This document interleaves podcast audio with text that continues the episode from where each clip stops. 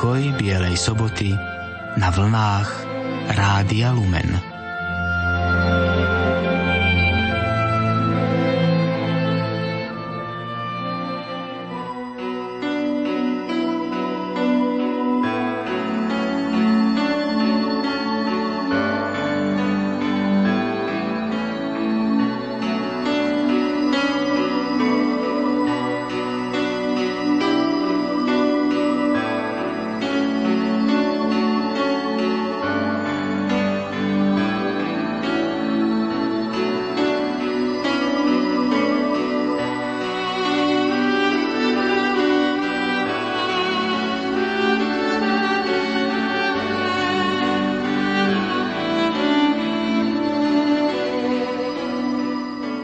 Požehnané popoludnie Bielej soboty, milí poslucháči, vám naživo a kontaktne prajeme z bansko štúdia Rádia Lumen.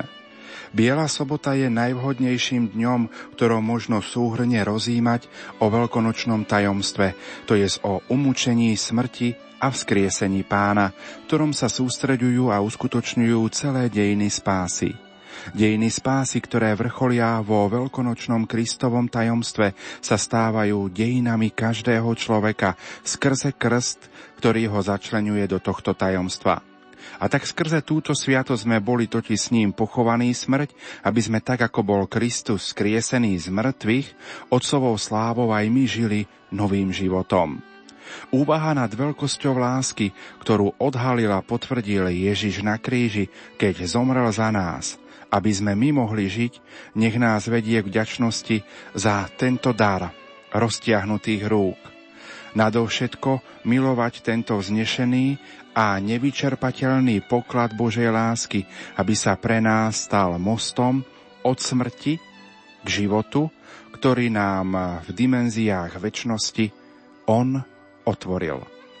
Týmito slovami otváram našu popoludňajšiu reláciu s názvom Ježišovo zmrtvých stanie a pochovanie v evanieliových textoch a dovolte mi, aby som v štúdiu Hrády Alumen privítal nášho dnešného hostia, docenta Františka Trstenského biblistu zo spiskej kapituly.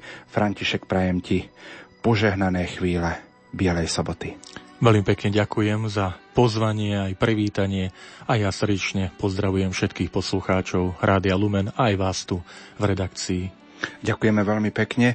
Ako som spomenul, vysielame naživo a kontaktne, tak ak budete mať otázku k téme, dávam do pozornosti naše SMS-kové čísla 0911 913 933 a 0908 677 665. Mailová adresa je vám v dispozícii lumen zavináč lumen.sk.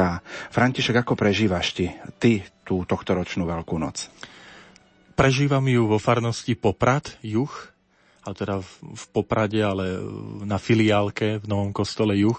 Je to čosi nové, keďže som tam prvýkrát a chcem sa aj poďakovať pánu dekanovi Opartímu a kňazom, kaplánom za to, že mi dovolili, aby som mohol viesť e, obrady na, e, na juhu v Novom kostole svätých Cyrila Metoda.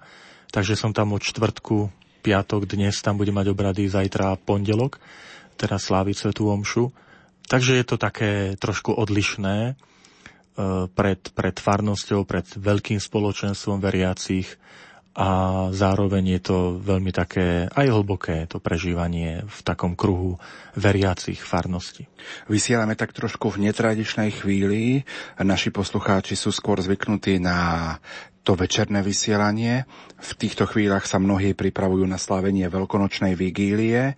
Mnohí už majú za sebou určite návštevu Božieho hrobu v kostoloch. Možno je doma posledné upratovanie, riadenie, možno dopekanie tých veľkonočných koláčikov. Prezrad našim poslucháčom, čo bude našou témou dnes večer do 17. hodiny 30. minúty. Prežívame Bielu sobotu, a v tom veľkonočnom trojdní, v týchto sviatkoch, Biela sobota má veľmi zvláštne postavenie, pretože je to deň, keď sa vôbec nikde oficiálne neslávi nejaká teda oficiálna liturgia. Je to jediný deň, keď vôbec nie sú žiadne obrady. A to kvôli tomu vysvetlím, že obrady začínajú až po súmraku. Čiže vlastne už sú to nedelné obrady. Ale sobota ako taká je vlastne nedotknutá, čo sa týka tých obradov. A ako si aj povedal, je to čas, keď ľudia prichádzajú do chrámu, aby si uctili Ježiša v hrobe. Tie hroby sú veľmi tak uh, vyzdobené, tak slávnostne vyzdobené. Ľudia čakajú niekedy v radoch, alebo sa modlia, potom prichádzajú uctiť kríž a to Ježišovo telo. Uh, je to čosi také zvláštne, uh, osobitné.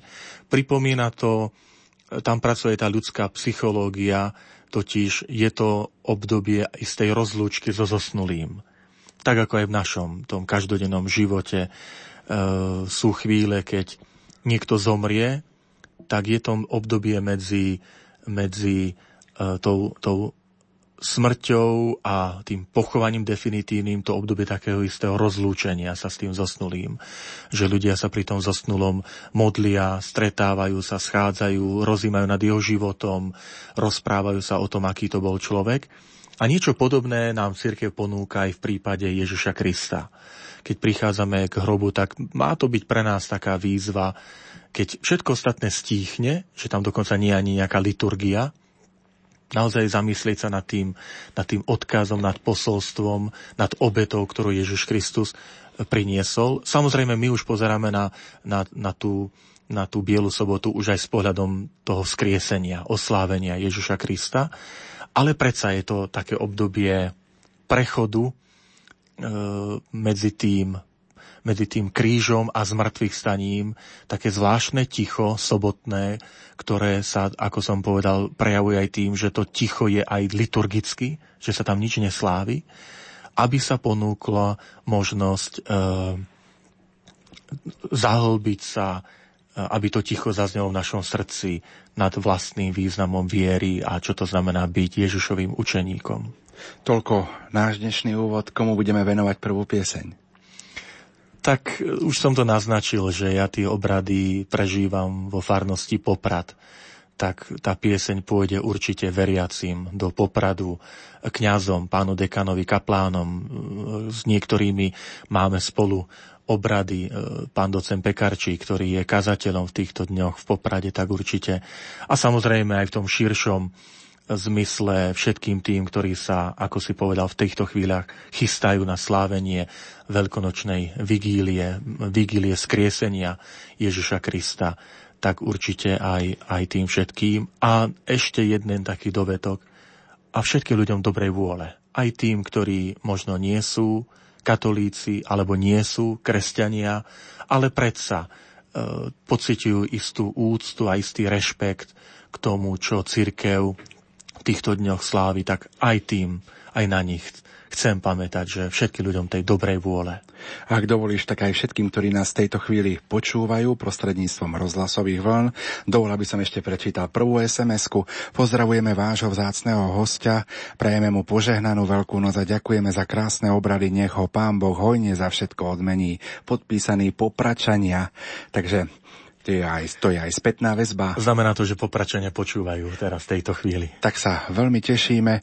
Nuž, e, pokojné počúvanie a ničím nerušené počúvanie vám praje aj vysielací tým, ktorý dnes popoludní zabezpečuje toto vysielanie. Majster zvuku Peter Ondrejka, hudobná redaktorka Diana Rauchová a moderátor Pavol Jurčaka. Nech sa vám, priatelia, príjemne a pokojne počúvať dnešná relácia. thank you 7. rozhlasové duchovné cvičenia s vladikom Cyrilom Vasilom. Pane, tvoj hrob je nádejou sveta. Na tomto prázdnom hrobe, ktorý svedčí o tvojom zmrtvých staní, buduje cirkev celú svoju vieru.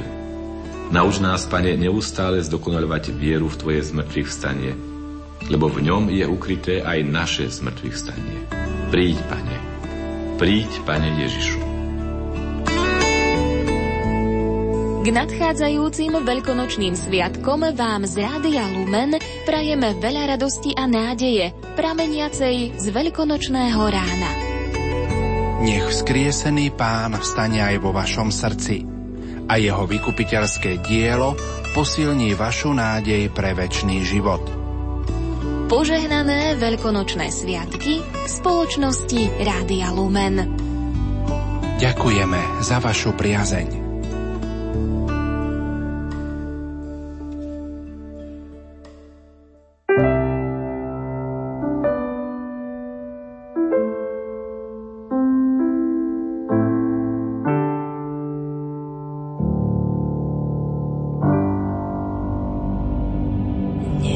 zjesť z čo patrí iným.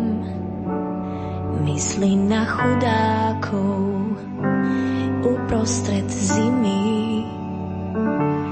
Dožič aj inému kus jeho šťastia a verše tu presný sa ti raz vrátia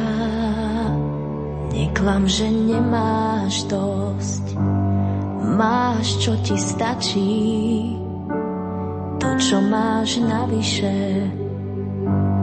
Musíš vždy strážiť, pohľať svet dlaňami, na to ich máme a prilož dobrý liek vždy k ľudskej rane.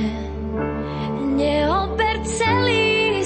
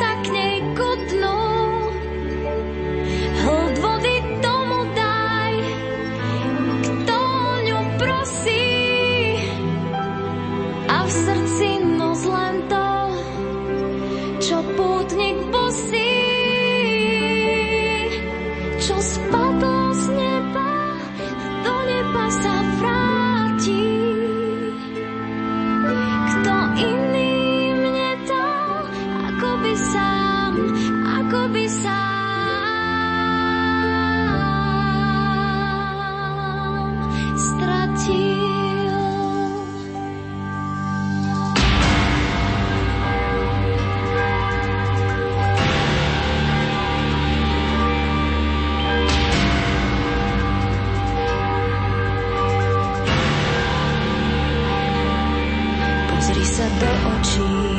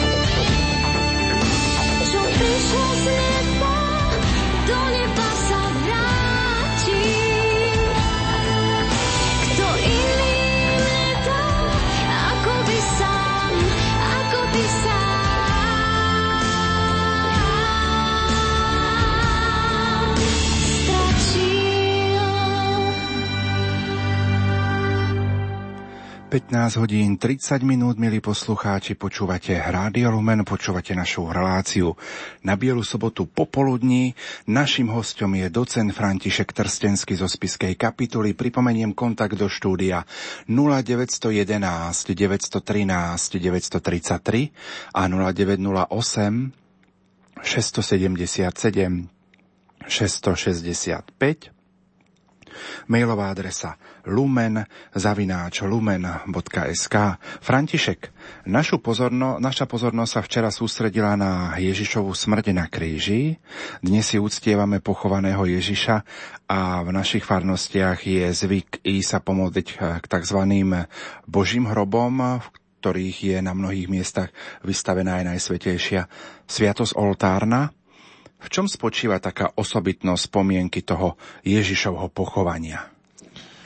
V prvom rade všetky štyri evanielia zakončujú to rozprávanie o Ježišovom utrpení zmienkou aj o jeho pochovaní. E, netreba to podceňovať, že to je len také nejaké dodatočné, že v centre pozornosti je tá Ježišova smrť a to pochovanie je už len nejaký taký dovetok, ktorý tam musí byť, ale má svoju svoju dôležitosť. A to preto, že pochovanie predstavuje spečatenie smrti. Je potvrdením toho, že Ježiš skutočne zomrel. Že to nebola len smrť zdánlivá, ale Evanelia hovoria, sú tam svetkovia Ježišovho pohrebu, e, ktorí vidia miesto, kde je pochovaný, spôsob, ako je pochovaný. A potom neskôr títo svetkovia pochovania sa stávajú aj svetkami skriesenia. Nás pri tom čítaní, ako bol Ježiš pochovaný, prekvapí, že svetkami jeho pohrebu nie sú jeho učeníci, ale ženy, ktoré ho sprevádzali od Galilei až do Jeruzalema. To znamená, v okamihu, keď e, učeníci od Ježiša Krista utiekli, a to je jeho smrť, pochovanie a zmrtvých stanie, ženy sa stávajú učeníčkami, ktoré pri Ježišovi zostávajú. Všimnime si napríklad taký rozdiel. Pri sťati Jána Krstiteľa je zmienka, že potom prišli jeho učeníci a pochovali ho. Ale pri Ježišovi to tak nie je. Jeho učeníci sa rozutekali a pohreb je zverený do starostlivosti od iných ľudí. Je to Jozef z Arimatei, ktorý ide pred Piláta a žiada si jeho telo. A toto je odvážny čin, ktorý robí, lebo mohol byť považovaný zo strany rímskych úradov za akéhosi komplica s odsúdeným. Evangelista Lukáš povie o Jozefovi z Arimatei, že to bol muž dobrý a spravodlivý. A v tomto evanieliu sú to len štyria ľudia, ktorí majú označenie spravodlivý, spravodlivý pred Bohom. A to je Zachariáša Alžbeta, rodičia Jána Krstiteľa, Simeon v Jeruzalemskom chráme, ku ktorému dávame aj prorokyňu Annu. Do tejto, ku tejto štvorici ľudí sa dostáva aj Jozef z Arimatej. Takže aj evangelista to oceňuje alebo vidí, že to je naozaj odvážny počin, v okamihu, keď ostatní sa rozutekali, lebo pre nich zdá sa, že je koniec, tak e, tento Jozef sa hlási ako Ježišov učeník. E, Pilát je prekvapený, keď počuje, že Ježiš už zomrel, lebo zvyčajne ukrižovaní zomierali aj niekoľko dní. E, bývali, teda bývali ukrižovaní mimo mesta, hlavne pri cestách, ako výstraha pre potenciálnych zločincov alebo nejakých rebelov, buričov, že nerobte to, lebo skončíte rovnako. A e, že Rímania ich nechávali niekoľko dní, dokonca sa kde si aj zachytáva to, že aby boli aj potravou pre zver, pre vtáky, už potom, keď zomreli. Toto nie je prípad e, Židov, Židia zase boli proti tomu, e, aj keby to bol zločinec alebo burič, tak si zaslúžil pochovanie. A Pilát dáva Ježišovo telo, keď sa dozvie a uistí o Ježišovej smrti. Zavolá si stotníka a keď mu ho uistí, že Ježiš naozaj zomrel, tak potom vydá e, Jozefovi mŕtve Ježišovo telo.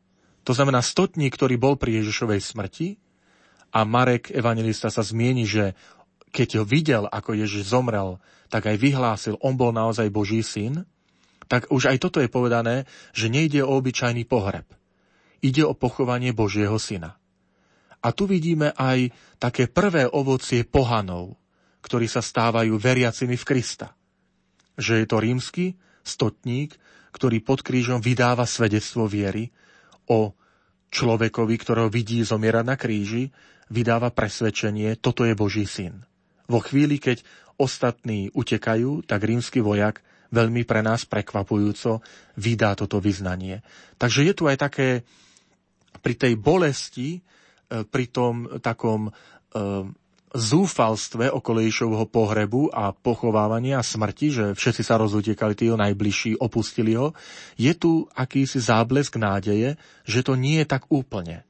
Že sú tu učeníci, ktorí začínajú tvoriť akési nové jadro uh, rodiacej sa církvy. Jozef Zarimatej, um, ženy, ktoré sú pri pochovávaní, rímsky stotník, ktorý vyhlasuje, toto bol naozaj Boží syn. E, keď si spomenul Jozefa z Arimatei, tak mi nedá nespýtať sa aj na druhú osobu, a to je osoba alebo postava Nikodéma. Toho spomína práve Jánovo evanielium, že aj on pomáhal s Ježišovým pohrebom. Áno, je to tak, ako hovoríš. Nikodém sa spomína iba v tom Jánovom evanieliu. A evangelista Ján uvádza, že to je ten Nikodém, ktorý bol kedysi za noci za Ježišom. To je v 3. kapitole Jánovo Evanielia. A Evangelista chce, aby čitateľ vedel, že ide o jednu a tú istú osobu. Ten, ktorý kedysi prišiel za Ježišom v noci, lebo sa bál ostatných Židov. Teraz prichádza verejne. Stáva sa jeho učeníkom. Takže je tu Jozef Zarimatý, je tu Nikodém, sú tu ženy, ale potom, ako som povedal, aj ľudia z pohanstva, a to je rímsky stotník.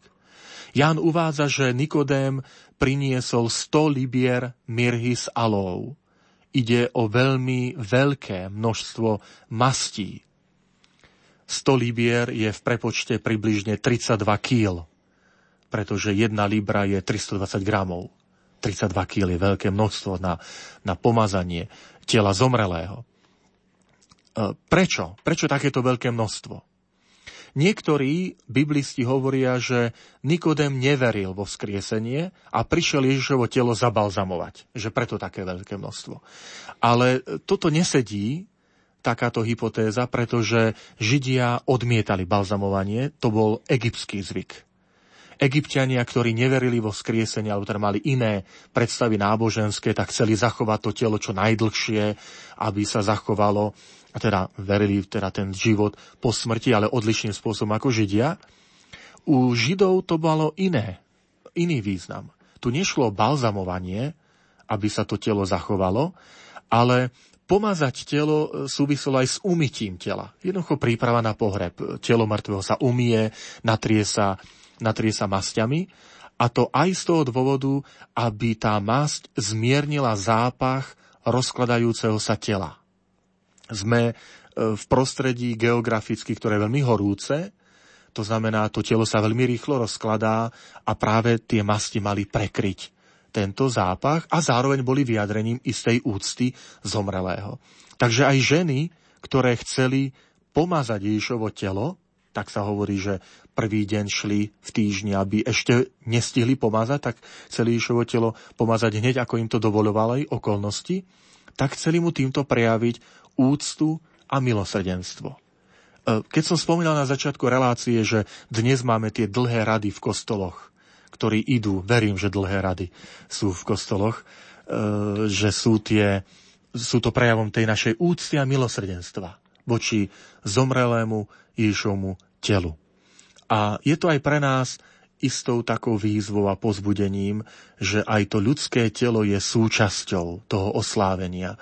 A tam sa kde si potom rodí neskôr v cirkvi starostlivosť o chorých, o zomierajúcich, hospicová starostlivosť, starostlivosť o matky, ktoré majú, e, teda sú, e, žijú samo, o samote e, s deťmi z rôznych dôvodov. A církev i venuje takýmto ľuďom pozornosť, lebo to robí a vidí pri Ježišovom tele. Že to Ježišovo telo nie je len akousi mŕtvou substanciou, ale je to Božím stvorením, ktoré je osla- určené na oslávenie. A bolo oslávené v Ježišovom skriesení a tak veríme, že aj to naše ľudské telo je súčasťou toho našo, nášho človečenstva, ľudskej prirodzenosti, tiež určené na oslávenie. Pozriem do našich sms ktoré prichádzajú. Na kvetnú nedelu vítali dobrí ľudia Ježiša. A na Veľký piatok ukrižovali ho zlí ľudia. To neboli tí istí ľudia, ako to často zaznieva od vašich diskutérov? Samozrejme, boli to tí istí ľudia. Tam, tam aj evangelista e, hovorí, že, že e, tie, ten dáv je istým spôsobom navedený, koho si má vybrať. Barabáša alebo Ježiša. Ja si spomínam na veľmi pekné duchovné cvičenie, duchovnú obnovu, ktorú sme mali počas mojich štúdí v Jeruzaleme s kardinálom Kar- Karlo Mária Martíny, zosnulý kardinál z Milána, ktorý niekoľko mesiacov prežil v Jeruzaleme už s vážnym zdravotným stavom, už vtedy sa prejavovala Parkinsonová choroba e, na ňom, ale s veľmi jasnou myslou. A on počas týchto takej duchovnej obnovy nám rozprával o psychickom utrpení Ježiša. Že to nie je len utrpenie to fyzické, že Ježiš je bičovaný, Ježiš je ukrižovaný, že tam to, to telo je dobité, doráňané, krv tečie, ale hovorí aj musíme rozprávať aj o psychickom utrpení Ježiša. Jeho opustili tí najbližší. Učeníci sa rozutekali. E, jeden z nich ho zradí, druhý ho zaprie, ostatní sa rozutekajú. Ale nie len to, vlastný národ ho odvrhne, nechce ho. E, na výzvu Piláta, tak si vyberte, či chcete zločinca, zbojníka, Barabáš. To evangelista vyslovne povie, to bol zločinec. Ježiš, e, muž svetého života, ktorý prejavoval lásku, dobrotu voči všetkým ľuďom. A ľudia si vyberajú Barabáša. Chceme zločinca, aby si prepustil, aby si mu dal amnestiu. Že aj tu musíme rozprávať aj o tom psychickom utrpení. Myslím, že aj táto myšlienka je blízka v dnešnej dobe. Koľkí ľudia dnes aj trpia rôznymi psychickými ťažkosťami, chorobami, že nie sú to len tie fyzické bolesti, ale koľko máme aj ťažkostí, kde človek sa vnútorne trápi. Kvôli rodine, kvôli ťažkostiam v rodine, s deťmi, kvôli strate zamestnania, a Ježiš je aj vykupiteľom takýchto bolestí. Aj on prešiel týmito psychickými bolestiami. Čo to znamená byť odvrhnutý, nepochopený, odmietnutý. Ale zároveň aj čo dokáže urobiť zmanipulovaná verejná mienka. A tak, ako je tá otázka, ten evangelista to ukazuje, tá, tá labilnosť verejnej mienky, e, keď, keď ľudia niekoľko dní predtým prespevujú na sláva druhý deň, alebo o pár dní hovoria, ukrižujú ho. František, dovol ešte dve pozdravné SMS-ky. Ďakujeme otcovi Františkovi za prednášku, ktorú mal vo farnosti Svit o formácii svätého písma a želáme mu požehnané sviatočné dni a radosť Kristovho zmrtvých stania a požehnaný deň Rádio Lumen aj veriaci Stúria vás pozdravujú a želajú vám Bohom požehnanú veľkú noc plnú milosti z Kristovho zmrtvých stania za všetkých podpísaná poslucháčka Anka. Veľmi pekne ďakujem aj, aj vo Svite, aj v Turi, čo je filiálka farnosti Višňove som bol na taký biblických prednáškach, aj na svetých homšiach, takže padne to vždy milé, je to pekné a, a také pozbudzujúce, keď takto aj človeka pozdravia. Takže rovnako aj ja opetujem pozdrav týmto ľuďom. No a dajme si ešte jednu sms píše poslucháčka Maja. Požehnaný deň, chcem sa spýtať, prečo dnes vo sveteničke nie je svetená voda na prežehnanie? Mm-hmm. Je to liturgické upozornenie na to, že od obradov Veľkého piatku do obradov Bielej soboty, teda e, vigílie dnešnej, sa pred krížom kľaká. Robíme ten istý úkon ako pred, pred sviatosťou oltárnou a práve z toho dôvodu, že si pripomíname, to je Ježišova obeta na kríži, preto včera nebola svetá omša, ale to boli obrady Veľkého piatku, ale nebolo to premenenie, ako zaznievajú slova premenenia, pretože tou obetou, ktorú koná ten jeden deň v roku je Kristus na kríži. To si církev tak osobitne pripomína.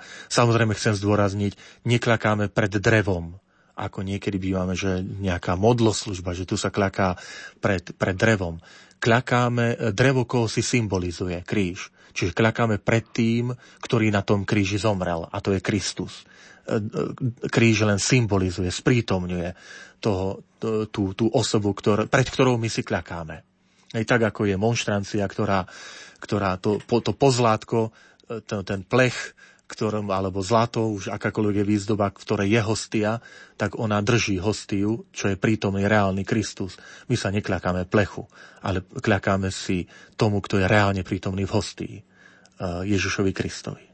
No a na druhej strane tá spomínaná svetená voda vo sveteničke je aj možno taký, také pripodobnenie k večeradlu, kedy sme na zelený štvrtok večer prišli do chrámu, bohostánok bol prázdny mm-hmm. a vlastne aj vo sveteničke nebola voda, aby sme sa tak sprítomnili to jeruzalemské večeradlo, ktoré, ktoré máme. Presne tak. A, a už len dopoviem teda na tú odpoveď na otázku, že prečo nie. Práve to je tá, že úc, z úcty sa nežehnáme, pretože teraz si pred, pred krížom kľakáme. Aby to človeka trošku tak aj upozornilo. Je dobre, keď niektoré zvyky sa na istú chvíľu prerušujú, lebo vtedy si človek uvedomí. Dovtedy sa človek žehná, ani nevie ako a kedy a prečo.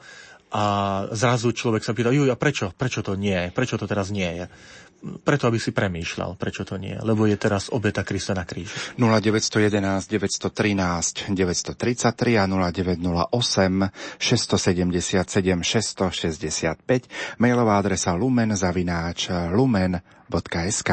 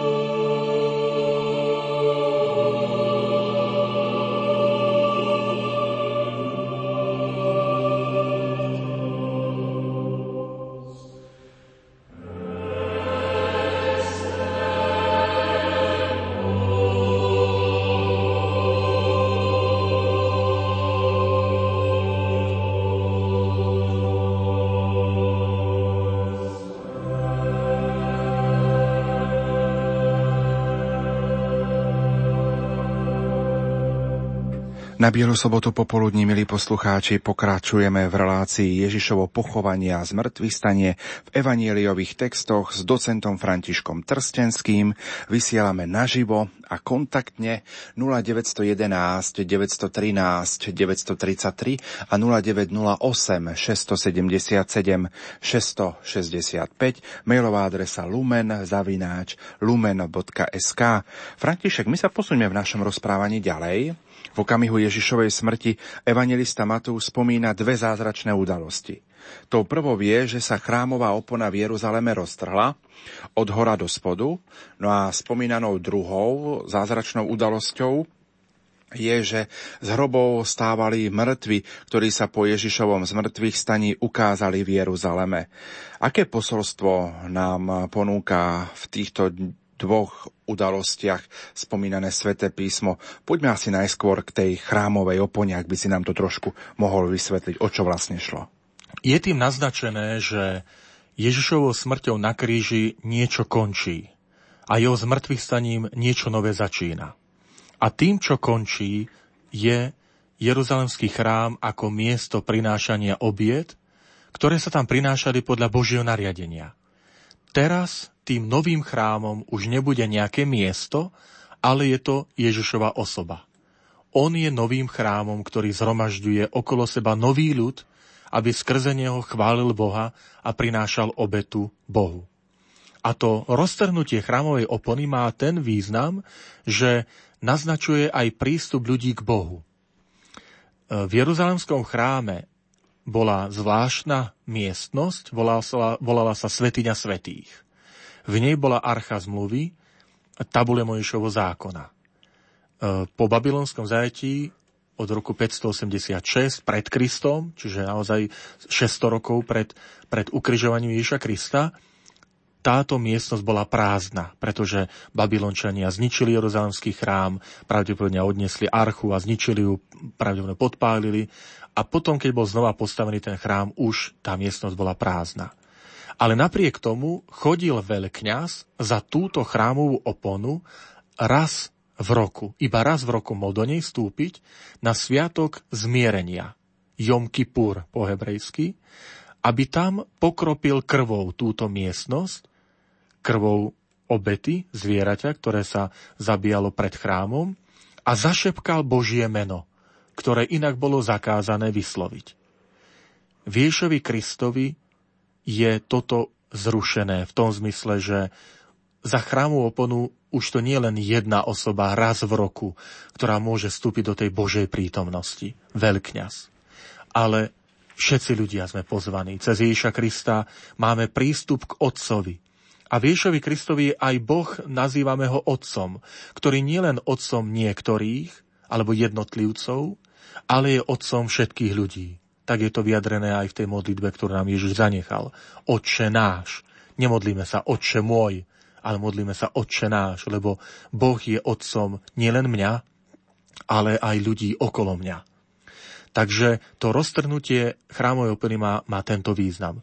Je to prístup k Bohu, ktorý nie je už daný len niektorým, ale niekedy v roku, ale všetkým ľuďom cez Ježiša Krista, lebo Ježiš Kristus je tým novým chrámom a tam všetky rozdelenia končia. Ježiš je ten, ktorý, ktorý je spojivom a má byť spojivom všetkých ľudí. A čo si povieme o vzkriesení mŕtvych z hrobov? Evangelista Matúš to spomína, ale tam hovorí dôležitý taký detail, že išlo o tela zosnulých svetých. Samozrejme, tu sa nemyslia svetí, ktorí máme potom v Novom zákone alebo počas dejín cirkvy. Išlo o zbožných ľudí starého zákona, ktorí očakávali spásu, ktorí očakávali Mesiáša. Evangelista Matúš hovorí, že po Ježišovom zmrtvých staní sa ukázali mnohým v svetom meste v Jeruzaleme. To znamená, Kristus je prvý, ktorý vstal z mŕtvych a keď Kristus stal z mŕtvych, veríme, že v ňom aj všetci my ostatní staneme. A títo prví svetí toho starého zákona sú toho svedectvom. Že to nie sú len rozprávky, že to nie je len akýsi výmysel, že dobre, tak Kristus stal z mŕtvych, ale nás sa to nedotýka. Práve, že ovocím toho Kristovo skriesenia je aj skriesenie každého jedného z nás, oslávenie každého jedného z nás, že ani, ani hrob a smrť pre nás nie je definitívnou odpoveďou Boha. Práve, že tam je to začiatkom. Že ani smrť a hrob Boha nezastavia. A tak ako Kristus stal, tak aj my vstaneme. Pri Ježišovom pohrebe je zmienka, že ho zavinuli do čistého plátna a že ho uložili do nového hrobu, v ktorom ešte nik neležal. Majú tieto detaily pre nás nejaký osobitný význam? Áno, sú to veľmi dôležité detaily. E, totiž nesmieme zabúdať na to, že evaneliové texty neboli napísané pre pána Ježiša, aby si ich potom on prečítal. či to je dobre alebo zle napísané. Hovorím to trošku s takým úsmevom. Ale sú napísané pre prvých kresťanov. Prví kresťania, ktorí čelili aj otázke toho, že a čo ak to nebol Ježiš, ktorý stal z mŕtvych? Čo ak si pomýlili telo? Čo ak Ježiš je naďalej v hrobe? Teraz dávala jedna z televízií film, že sa našli Ježišové kosti. Čo ak je to všetko podvod? A tak evangelista chce dať týmito detailami potvrdenie o skutočnosti Ježišovho skriesenia. Zmienka o čistom plátne zdôrazňuje dôstojnosť pohrebu. Túto zmienku o čistom plátne má evangelista Matúš, ktorý píše pre kresťanov so židovským pôvodom, pre ktorých tá obradná čistota, teda aby bol Ježiš pochovaný podľa tých židovských predpisov, bola veľmi dôležitá. A on to aj hovorí, že hoci Ježiša narýchlo pochovávali, lebo bolo pred súmrakom, začínal veľký sviatok a tak sa všetko náhlilo, lebo už potom cez sviatky sa nesmie nič robiť, ale bolo to zachované všetky tie predpisy Mojšovo zákona. A zmienka o tom, že išlo o hrob, v ktorom ešte nikto neležal, je dôležitá preto, aby sa vyvrátilo podozrenie akejsi zámeny Ježišovho mŕtvého tela s nejakým iným mŕtvým telom. Pretože to bolo zvykom a dodnes, keď prichádzajú pútnici tak môžu, do Svetej Zeme, tak môžu navštíviť aj niektoré hroby. A hrob bol tak robený, že bola akási vstupná miestnosť a potom sa šlo do hrobovej miestnosti a v stenách bolo niekoľko otvorov pre niekoľko tiel. Rodina mala svoju rodinu hrobku a tam ich pochovávala. Hej. E, to znamená, e, mohlo tam byť niekoľko tiel za, za tie roky zomrelých. Evangelista hovorí, je to nový hrob, v ktorom ešte nikto neležal, to znamená, tam nedochádzalo k žiadnej zámene, že by si niekto pomýlil Ježišovo telo alebo nejaké iné chýba a to prihlásili, že to je Ježišovo a tak ďalej. Tým chce vyvrátiť tieto podozrenia. Ježišovo skriesenie je skutočné. Čiže sú to detaily, ale ktoré sú dôležité, aby sa vyvrátili tie neskoršie potom podozrenia alebo falošné učenia, ktoré sa hovorili o Ježišovi, že ho ukradli sorobu, alebo že si zamenili jeho mŕtve telo, alebo on skutočne nebol mŕtvý a potom sa tam prebral a odišiel. Tak Evangelista týmito detailami chce povedať, nie, Ježiš zomrel skutočne, sú toho svetkovia jeho pochovania, e, kameň bol zapečatený a je to hrob, v ktorom nikto neležal, žiadna zámena nie je možná. František, teraz dovol takú osobnú otázku, ak môžeš. E, ty si nejaký čas pôsobil vo Svetej Zemi, študoval si, žil si vo Svetej Zemi. E, čo si prežíval, keď si navštívil Baziliku Božieho hrobu? E, pamätám si na moje rozpaky, s ktorými som prišiel prvýkrát do Baziliky Božieho hrobu v septembri v roku 2000, keď som prišiel na štúdia do Svetej Zeme. Rozpaky z toho, že e, chlapec zo Slovenska, kde kostoly sú pekne vyzdobené, pred kostolom sú záhrady a, a nejaké také pekné okolie, prídete do Jeruzalema a vidíte ošarpanú budovu, okolo ostatné budovy nalepené a toto vám povedia, že toto je Bazilika Božieho hrobu.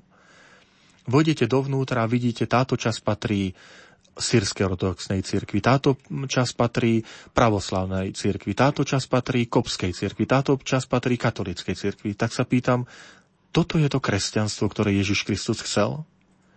A tak som bol naplnený istými rozpakmi.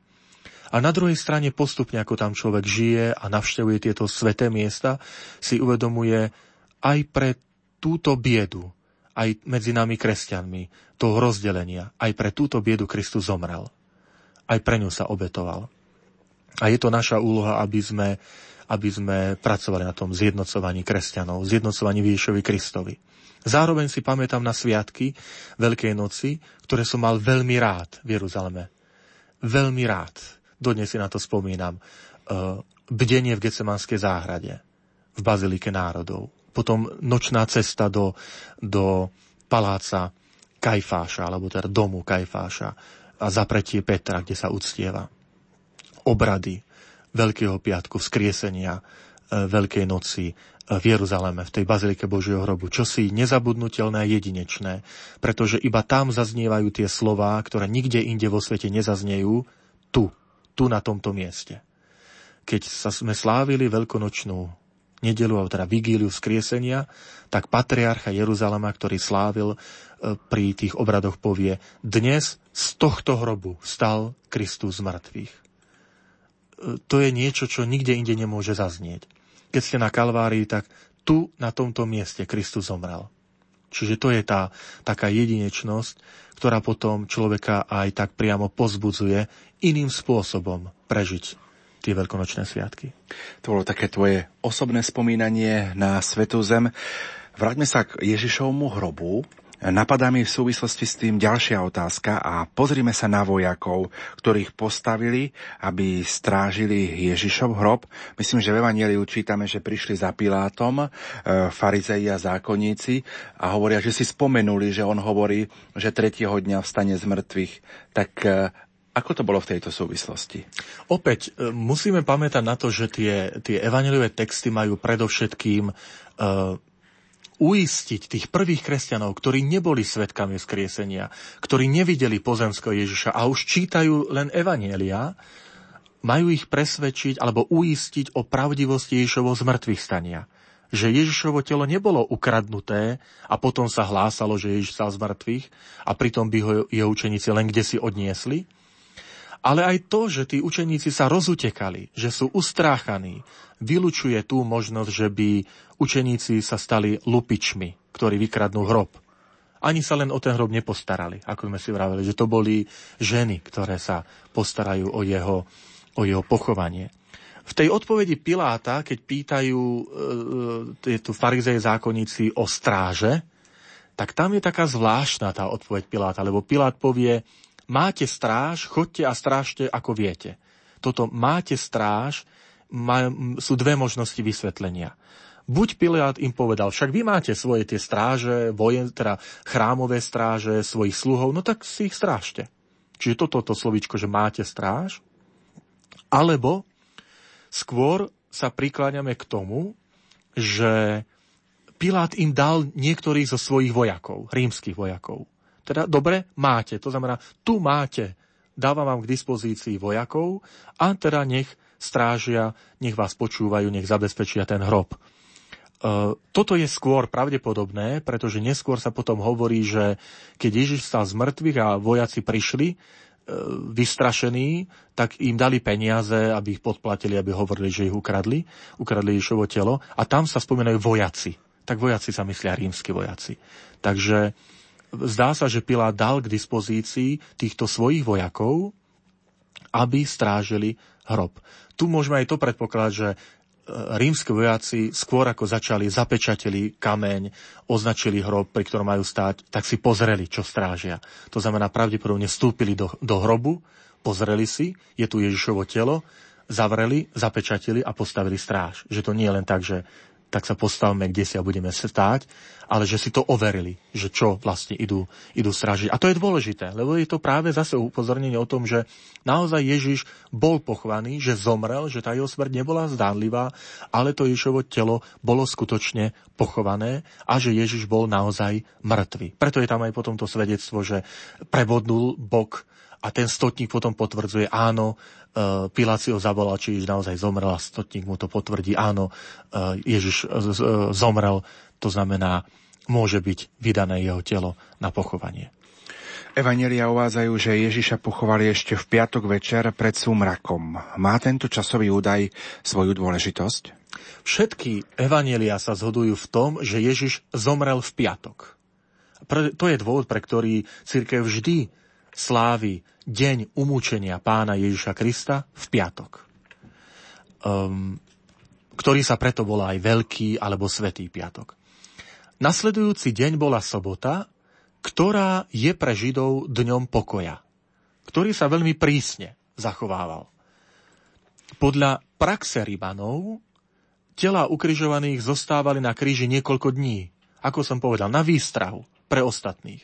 Ale pre Židov to bol zákaz toto robiť. Práve, že e, tela zomrelých mali byť pochovaní. A ja teraz ocitujem knihu Deuteronomium, to je piata kniha Mojžišova, starého zákona, kde tento príkaz zaznieva. Keď niekto spácha zlo, za ktoré je trest smrti, a keď ho obesia na dreve, jeho mŕtve telo nesmie ostať na dreve, ale ešte v ten deň ho pochovajú, lebo je prekliatý od Boha ten, čo vysí na dreve a ty nesmieš poškvrniť krajinu, ktorú ti dá pán tvoj Boh do vlastníctva. To znamená ešte v ten deň.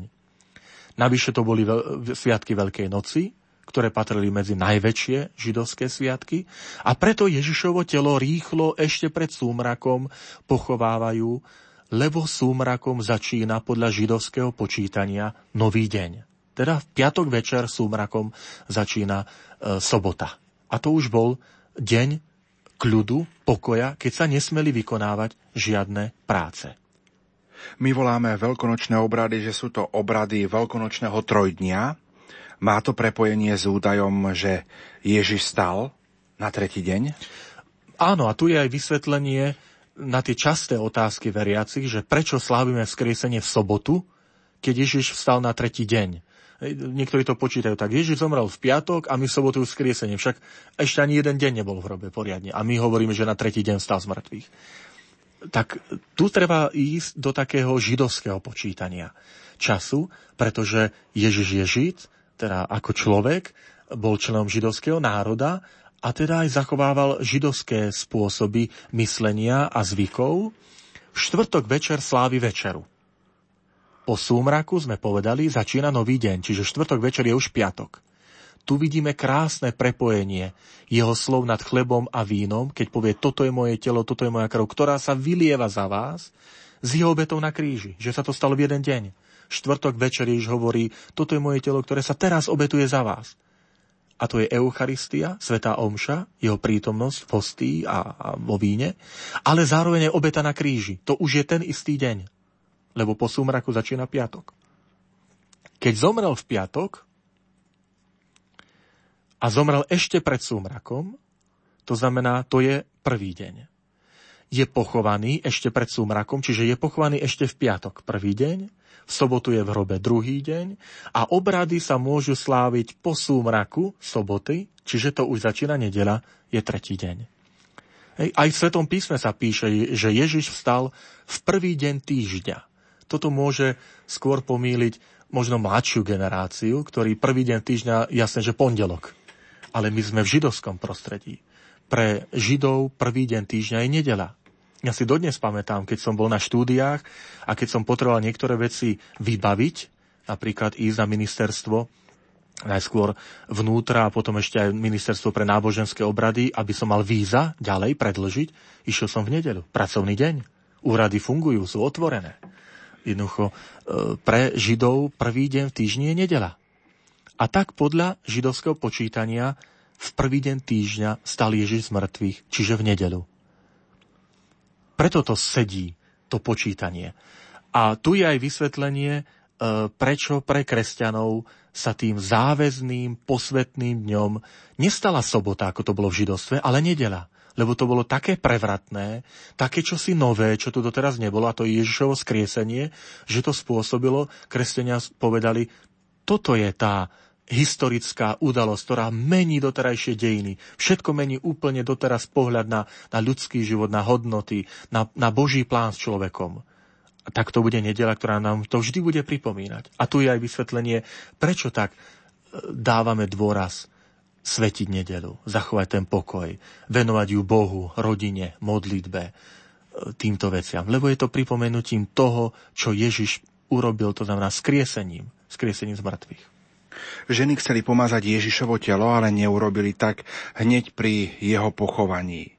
Súvisí to taktiež s tou skutočnosťou, že už začínala sobota a takáto práca bola zakázaná? Presne tak. Opäť budem citovať knihu Exodus, čo je druhá kniha Mojžišova, kde sa hovorí v prvý deň budete mať sveté zhromaždenie, aj siedmy deň budete mať sveté zhromaždenie. Siedmy deň sobota, podľa židovského počítania. A teraz hovoria, v tieto dni nebudete konať nejakú prácu, okrem toho, čo je potrebné na prípravu jedla pre každú osobu. Len jedlo. Keď potrebujete pripraviť jedlo, ale žiadnu inú robotu.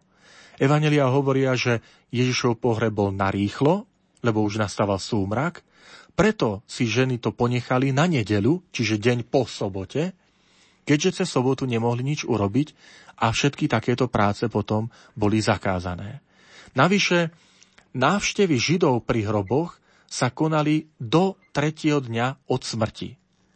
Bolo to aj isté uistenie, že nebol pochovaný niekto, kto by bol len zdánlivo mŕtvy. V židovstve totiž vládlo presvedčenie, že duša sa oddeluje od tela až na tretí deň po smrti.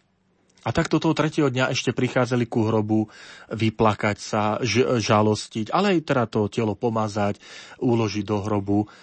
Spomeňme si na námietku Marty pri skriesení jej brata Lazára. Páne, už páchne, vedie už štvrtý deň v hrobe. To znamená, už sa skončilo, ako, už je štvrtý deň, tam nemáme čo robiť, už nemáme čo otvárať, už je určite mŕtvy. Už aj de- duša jeho odišla z tela definitívne podľa toho židovského chápania. Ježiš tým chce povedať, Marta, ja som skriesenia život. Ja som silnejší než smrť. A pre mňa ani ten štvrtý deň nie je prekážkou, aby som človeka dokázal skriesiť. Hej, teda e, to je aj istá symbolika, ten štvrtý deň, tej, tej moci, ktorú Ježiš má nad životom a smrťou, že nie takej moci, ktorá by dokázala zvíťaziť nad Božou mocou. Ostanem trošku pri tých ženách, píše nám poslucháč Jozef. Kto mal odvaliť kameň ženám, ktoré išli pomazať pánovo telo? To je dobrá otázka, Jozef, lebo to zachytávajú aj evangelisti, že, že tie ženy sa rozprávali cestou, kto im odvalí kameň lebo kameň podľa všetko bol veľký. To sa ešte môžeme potom dotknúť. Aj to svedčí o tom, že tie ženy nepostupovali nejako logicky, že teraz si tu zavoláme ľudí, ale skôr konali naozaj tak emotívne. To, čo je typické pre, pre ženu, čo je také pekné, že žena premýšľa srdcom, že ide prejaviť úctu. Jednoducho vie, že ešte treba pomázať to telo. A potom po ceste zistí, že no dobré, ale kto nám ten kameň odvalí. Takže E, možno že, možno, že by pýtali stráž, ktorá tam bola daná, že chceme, prišli sme pomazať Ježišovo telo, dovolte nám, aby sme ešte odpečatili kameň, teda odpeča, odpečatiť a, a odvaliť kameň, aby sme mohli vstúpiť do hrobu a to Ježišovo telo e, pomazať. Ten, ten rozhovor, ktorý vedú ženy cestou, že kto nám pomôže odvaliť kameň, aj to chce znova ukázať, že, že tie ženy nemali nejaký úmysel, že ideme ho teraz odniesť a budeme vyhlasovať, že, že stal z mŕtvych, ale jednoducho, že to z mŕtvych stanie ich, aj ich zaskočilo. Že to bolo čosi, čo nebolo nejako naplánované, ale, ale tam je ten Boží zásah, neočakávaný, nepredvídateľný a, a čosi nové, čo začína. Ponúknem ešte dve sms ktoré nám prišli do štúdia Rádia Lumen. V tieto sviatky som chorá, priamo na obradoch sa mi nedá zúčastniť a tak veľká vďaka Rádiu Lumen za celé vysielanie a veľa dobrých informácií poslucháčka Zita. Ďakujeme aj my a pripomeniem našim poslucháčom, že obrady veľkonočnej vigílie ponúkneme na vlnách Rádia Lumen dnes večer o 20. hodine z katedrály svätého Františka Ksaverského v Banskej Bystrici. A ešte jedna sms Zuzana Skolinian nám píše, počúvam váš rozhovor, veľmi zaujímavo vysvetľujete okolnosti umúčenia pána Ježiša Krista. Ďakujem pánu Bohu za dary, ktorými nás cez vás požehnáva Zuzana Skolinian. Ďakujeme veľmi pekne. František, ak dovolíš, trošku si opäť zahráme, lebo dosť sme rozprávali. No a ja pomaly poprosím aj poslucháčov, aby si pripravili Svete písmo, lebo už o chvíľočku budeme pracovať eh, so Svetým písmom.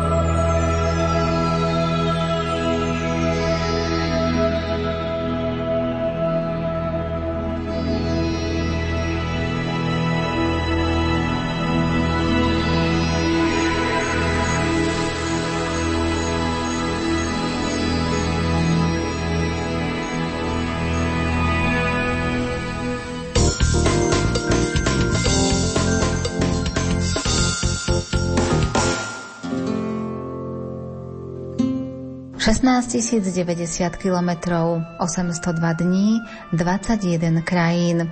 Toľko prešiel pešo pútnik Petr Hirsch.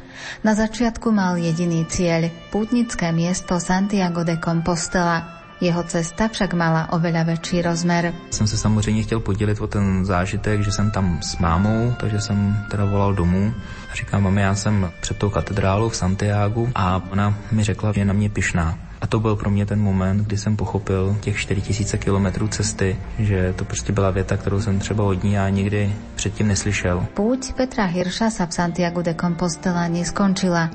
Na cestu hľadania odpovedí sa vydajte aj vy, milí poslucháči, na Bielu sobotu o 17. hodine 30. minúte.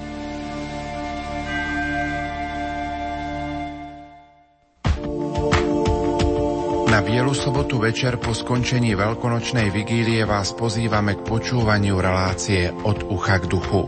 Našim hostom bude cirkevný historik a farár v Salciach Gabriel Brenza. Kde si som čítal, že hoci 20. storočie bolo storočím prenasledovania kresťanov, storočím dvoch veľkých vojen, storočím strašných ideológií namierených proti ľudstvu, že to bolo storočie odklonu od cirkvy, storočie sekularizácie, bolo to aj storočie svätých pápežov. V relácii vám priblížime život a pontifikáty blahoslavených pápežov Jána 23. a Jána Pavla II., ktorí budú o týždeň na nedeľu Božieho milosrdenstva svetorečení.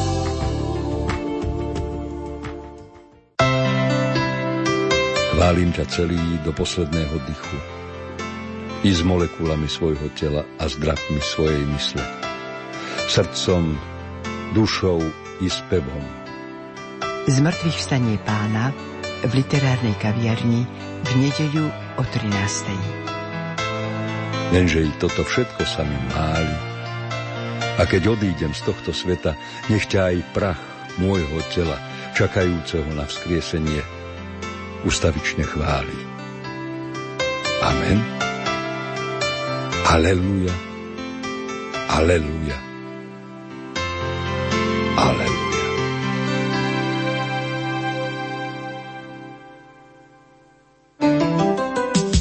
Je šťastím, ak práca, ktorú človek robí, je pre ňo zároveň aj niečím, čo ho baví.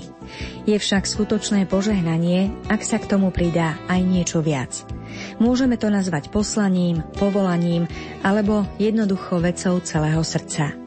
Pre inšpiráciu vám vo svetle nádeje ponúkneme príbeh Anny Siekelovej, ktorá sa po profesionálnej stránke venuje záležitostiam súvisiacim s ochranou ľudského života a zodpovedného rodičovstva, a ktorej celý osobný život je svedectvom o načúvaní Bohu a o skutočných hodnotách. Počúvajte nás v nedeľu o pol štvrtej popoludní.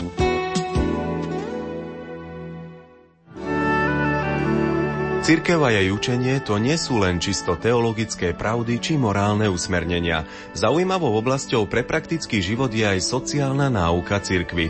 Všíma si ľudskú spoločnosť, skúma spoločenské javy a prepája ich s kresťanským pohľadom založenom na Svetom písme.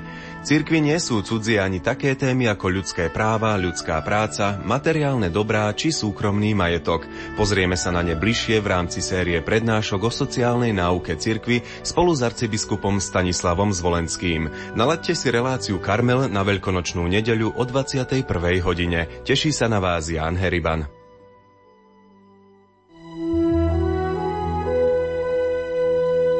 Druhú veľkonočnú nedeľu, nedeľu Božieho milosrdenstva, bude pápež František svetorečiť svojich predchodcov, blahoslaveného Jána 23. a blahoslaveného Jána Pavla II. Prosíme ťa, Všemohúci Bože, daj, aby veľkonočná sviatosť, ktorú sme prijali, neprestajne pôsobila v našich dušiach a prejavovala sa v našich skutkách. Buďte pritom aj vy prostredníctvom nášho vysielania 27. apríla od 9. hodiny 50. minúty vám cez priamy prenos sprostredkujeme túto historickú chvíľu zo Svetopeterského námestia.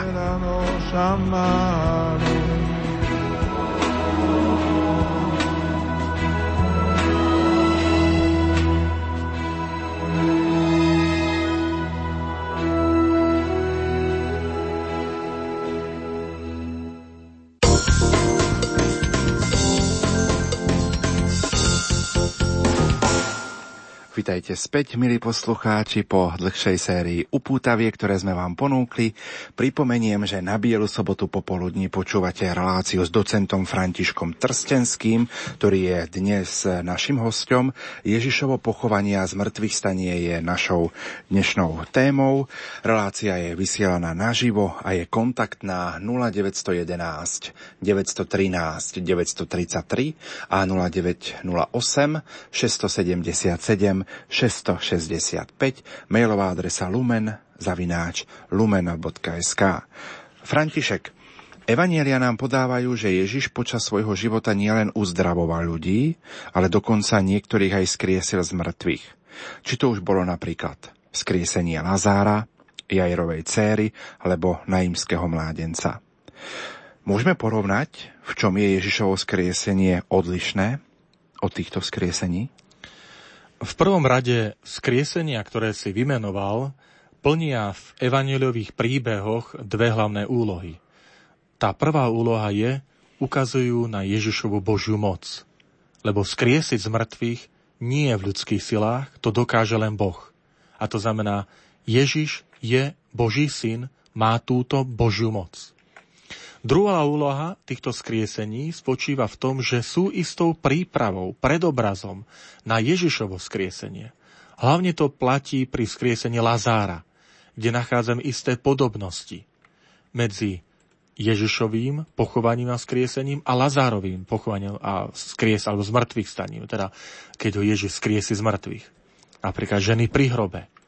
Lazár zavinutý do plachiet, je tam tá zmienka o plachtách ale zároveň aj veľké rozdiely. A tak aj na tvoju otázku, čím je to Ježišovo skriesenie iné od týchto skriesení, je veľmi jasná. Ježišovo zmrtvých stanie je totálne odlišného druhu, lebo to nie je návrat zomrelého do pozemskej reality. Všetci títo, Lazár, Jajrova dcéra, naimský mládenec, sa vrátili naspäť do života, do tohto pozemského života a potom znova zomreli. Ježišovo zmrtvých stanie presahuje akúkoľvek ľudskú skúsenosť. Zatiaľ čo skriesenie zomrelých do tohto sveta má svojich svetkov, v okamihu Ježišovo skriesenia nikto nebol. Nikto nebol v ten okamih, keď Ježiš stal z mŕtvych. Máme svetkov, ktorí už videli skrieseného Ježiša, ale nemáme svetkov, ktorí by povedali, ja som bol pri tom, keď Ježiš bol skriesený. Ďalej, e, Ježišovo skriesenie presahuje ľudské možnosti, lebo Ježiš vstúpil do nového, iného života, ako bol ten terajší. Ak jestvuje teda iný nový svet, musí jestvovať aj iný nový typ života. To je dôležité pre nás, ktorí veríme vo skriesenie, vo vzkriesenie tela. To znamená, ak veríme, že je nový svet, veríme, že aj tá kvalita nášho života tam bude odlišná, nová. Evanelia zachytávajú svedectva ľudí, ktorí sa stretli so skrieseným Ježišom. Ale nie, že by mohli povedať, boli sme pri tom. Zároveň si všimnime, že Evanelia hovoria, ako Ježiša najskôr nemohli poznať. Že Ježiš sa im dáva spoznať. Aj to chce povedať, že Ježišovo skriesenie je čosi nové, pre človeka doteraz nepoznané. Ježiš, Ježiša na jednej strane síce vidia telesnými očami, to znamená, to nie je nejaký duch, to nie je nejaký výmysel, to nie je len akési duchovné zjavenie, akási mátoha. Ale na druhej strane tento skriesený Ježiš prechádza cez zatvorené dvere, zrazu im zvizne pred očami, to znamená, už nie je viazaný zákonmi priestoru a času. V okamihu smrti jediný partner Ježiša Krista je Boh Otec a on je aj partnerom pri Ježišovom skriesení. Ježiš sa nevráti k svojmu biologickému životu. Ale zároveň Ježiš nie je nejakou mátohou.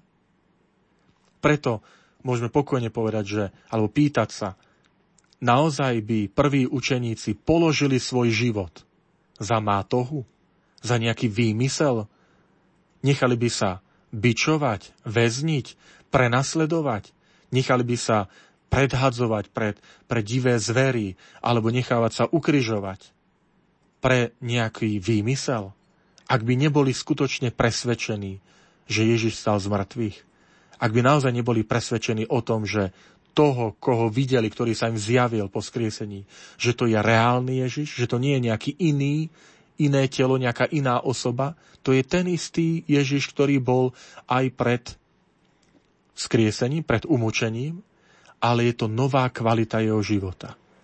Nový typ života, ku ktorému sme aj my potom povolaní, ktorí aj my veríme, že rovnako aj nás Boh oslávi. Pozerám do našich SMS-iek, František. Píše nám poslucháč Jozef z Hamiltonu, z Ontária, Kanady, ktorý nás počúva cez internet a ďalšia z otázok, takže srdečne ho pozdravujeme. A ďalšia z otázok. Je obeta Ježiša Krista taká významná, keď mal istotu, že vstane z mŕtvych a skončí na nebesiach? My máme len vieru. Áno. E, toto je taktiež, môže byť niekedy častá otázka, že No ten Ježiš to mal také ľahšie, lebo však on vedel, že stane z mŕtvych. Čo si musí pretrpieť, ale skončí to všetko happy endom. Uh, nezabúdajme na to, že my hovoríme o Ježišovi Kristovi, ktorý je vo všetkom úplne rovnaký, podobný človeku, ľuďom, okrem hriechu.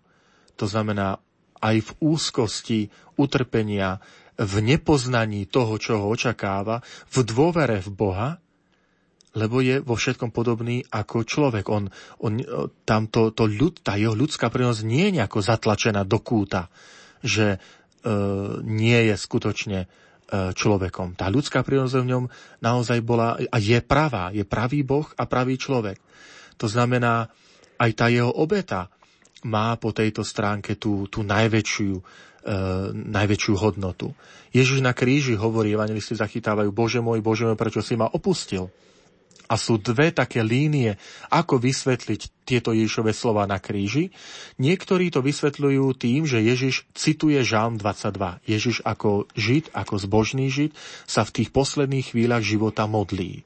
Modlí sa Žalm 22 toto sú úvodné slova toho žalmu. Bože môj, Bože môj, prečo si ma opustil? Ktoré potom ďalej pokračujú takou nádejou, že, že ty ma neopustíš, bude, bude oslávený každý alebo zachránený každý, kto sa k tebe utieka. Ale zároveň tá druhá línia vysvetľovania je tá, že evangelista chcel zdôrazniť, že Ježiš sa úplne stotožnil s ľudskou prirodzenosťou. A to znamená aj totálna opustenosť od každého, od všetkého. V okamihu smrti budeme sami prechádzať tou smrťou. Žiaden z ľudí tam nebude. Nikto tí, tí spolu okolo stojaci alebo sediaci pri nás, ak budú a budú nás držať za ruku alebo sa modliť pri nás, ale oni neprejdú tou bránou smrti, tou budeme musieť prejsť iba my sami. A Ježiš je pre nás vzorom a príkladom, že aj on touto bránou prešiel. On nezomrel zdánlivo. On zomrel skutočne, reálne. On zomrel. Lebo to je človek, ktorý zomiera. To je tá, to pripodobnenie totálne Ježiša Krista človekovi, o ktorom potom Pavol povie, že stal sa poslušným až na smrť, až na smrť na kríži. Zriekol sa svojej rovnosti s Bohom. Prijal prirodzenosť sluhu. Čiže áno, tá obeta je, je totálna. V tom je tá, tá nepochopiteľnosť Božieho správania, že Boh sa zníži zo svojho majestátu Božieho, že zanechá to obrazne povedané, že zanechá to božské. Boh sa nemôže prestať byť Bohom, ale prijíma to ľudské, aby sa stal nám vo všetkom podobný, dokonca ide ešte nižšie, berie si prirodzenú sluhu. E, v tomto je tá krása kresťanstva, ktorá mňa osobne oslovuje v mojom živote viery. Ukážte mi iné náboženstvo, ukážte mi také vyznanie, ktoré hovorí, Boh sa stal človekom a zomrel na kríži pre teba, lebo ťa miluje. Nie z nejakého rozmaru, nie preto, aby ťa potrestal, ale preto, že ťa miluje. A kríž je naozaj tým, touto krajnosťou milovania. To je tým najhlbším prejavom Božej lásky. Je veriť v Boha, ktorý sa takto správa k človeku, že sa stáva jedným z nás, aby pre nás zomrel, tak to je niečo krásne. Veriť v takéhoto Boha, ktorý nezostáva kde si na Olympe, nezostáva kde si na, v majestáte svojich oblakov a nech sa tu človek trápi, nech si robí, čo chce, ale je ten, ktorý sa skláňa k človeku a stáva sa iným z nás. My máme pripravené aj ukážky z Nového zákona, ale skôr ako sa k ním dostaneme, chcem sa spýtať, môžeme svedectvá o Ježišovom zmrtvých staní nejako rozdeliť? Evanielia neboli napísané hneď po Ježišovej smrti a zmrtvých staní. Ani nie počas Ježišovho pôsobenia. To by bola veľmi naivná predstava, že evangelista Matúš tam, kde si za Ježišom chodí s poznámkovým blokom a píše, zapisuje, alebo ho pristaví, že aby zopakoval, alebo nestiel niečo zapísať. To by bolo veľmi naivné. Evanelia vznikajú s odstupom istého času. Markov evangelium, ktoré najstaršie vzniká s odstupom asi 40 rokov od Ježišovho zmrtvých stania na nebo vstúpenia, okolo roku 70 je napísané. Ale to, čo robia hneď učeníci, je, že ohlasujú. Ohlasujú, že Boh skriesil Ježiša z mŕtvych, že sa im zjavil ako živý a že ich poslal hlásať toto posolstvo celému svetu. A preto to prvé, čo, čo vzniká, sú isté také krátke vyjadrenia, také krátke vety, v ktorých je zhrnuté to, čo sa vlastne stalo. My ich nazývame, že sú to veľkonočné vyznania. Tieto vyznania sa používali pri liturgii, pri krste, to znamená pri príjmaní nových kresťanov, ako isté vyznania viery, ktoré aj ten novopokrstenec mal vyznať, mal vyjadriť. Čiže to na tvoju otázku, či ich nejako môžeme rozdeliť. Áno, môžeme rozdeliť, to sú tie prvé prvá línia predstavujú také krátke veľkonočné vyznania. Napríklad máme ich. Boh tretieho dňa skriesil Ježiša a dal mu, aby sa zjavil. Nie všetkému ľudu, ale svetkom, ktorý Boh vopred určil. To je napríklad skutkov apoštol zachytené. Tie krátke vyznania sa neskôr dostali do písomnej podoby. Napríklad e, Pavol v liste Rimanom povie takéto krátke vyznanie. Ak svojimi ústami vyznáva, že Ježiš je pán a vo svojom srdci uverí, že Boh ho skriesil z mŕtvych, bude spasený. To je zhrnutá celá podstata viery, ktorú pravdepodobne tí prví adepti na kresťanov, tí, ktorí sa chceli stať kresťanmi, mali vyznať pri krste. Toto je vyznanie viery, akási formula. To, čo robíme aj teraz pri krste, keď sa krstia deti tak e, prosíme, že žiadame rodičov, aby oni vyznali vieru. A to sú krátke vyznania. Čiže toto sú tie veľkonočné vyznania. Potom máme druhý, e, druhý typ, alebo druhú líniu, a to sú opisy veľkonočných udalostí. My ich to voláme veľkonočné rozprávania tie sú zachytené na konci všetkých štyroch evanílií. To znamená, to sú tie dlhšie príbehy o tom, ako ženy utekajú k hrobu, ako tam nenachádzajú Ježiša Krista, ako je prázdny hrob, ako anieli im hovoria, stal z mŕtvych, ako sa im Ježiš zjaví a poviem, chodte do Gal, teda povedzte mojim bratom, učeníkom, nech idú do Galilei. Toto sú, uh, toto sú práve tieto, tento druhý typ uh, tých, tých, tých udalostí veľkonočných. Čiže máme dve hlavné také kategórie. Krátke veľkonočné vyznania a druhý typ je dlhšie veľkonočné opisy, ktoré sú uvedené na konci všetkých štyroch Evanieli podľa Matúša, Marka, Lukáša a Jána. Pokiaľ si poslucháči pripravia sväté písmo, dovolíš František zo pára SMS-kových a mailových otázok? Nech sa páči. Poslucháčka Elena píše, vždy sa tešíme na vyučovanie Františka Trstenského, aj naša 80-ročná mama, aj priateľka z protestantskej cirkvi. Je hlboké, zrozumiteľné, biblické. Ďakujeme, nech vás Boh žehná, aby sme mohli spoločne poznávať nášho úžasného Boha. To je poslucháčka Elena, poslucháč Libor zareagoval na naše rozprávanie. Otvárali sa hroby na Veľký piatok a ľudia vstávali z hrobov. Koľko ich bolo, koľko ešte potom žili a aké svedectvo vydávali o posmrtnom živote. Je to zdokumentované apoštolmi? Hovorí sa, že nevieme, ako je tam. Tí predsa museli vedieť, ak už boli mŕtvi dlhé roky. Vysvetlite nám to, prosím, Libor. Áno, Libor, ťažkú otázku sa pýtate a pýtate sa otázku faktografickú. To znamená ako, koľky, kde, kedy, o ktorej, toto nám nepodávajú, žiaľ, nám nepodávajú evanielia. Evanielia zachytávajú len, a to je len evangelista Matúš, ktorý hovorí, že, že tela svetých boli skriesené a ukázali sa, alebo teraz zjavili sa a videli mnohí v Jeruzaleme. Ale nič bližšie k tomu nemáme. Preto som aj povedal, že, že táto informácia ani nie je faktografická, aby nám povedal, že koľko ich bolo, kde bolo, ale skôr treba ju čítať v spojení s Ježišovou smrťou a zmrtvých staním. Že ten evangelista chce povedať, toto je ovocie Ježišovo zmrtvých stania a skriesenia. Že tu je, tu je tá Ježišova moc nad smrťou, alebo Božia moc nad smrťou. Že to sa netýka len Ježiša, ale že sa to týka aj ľudí, že nemôžeme povedať, no dobre, tak to je Boží syn, no tak jasné, že nebeský otec sa o neho postaral, tak to sa nepostaral vlastného syna, to je tak protekčne ho skriesil, ale nás sa to netýka.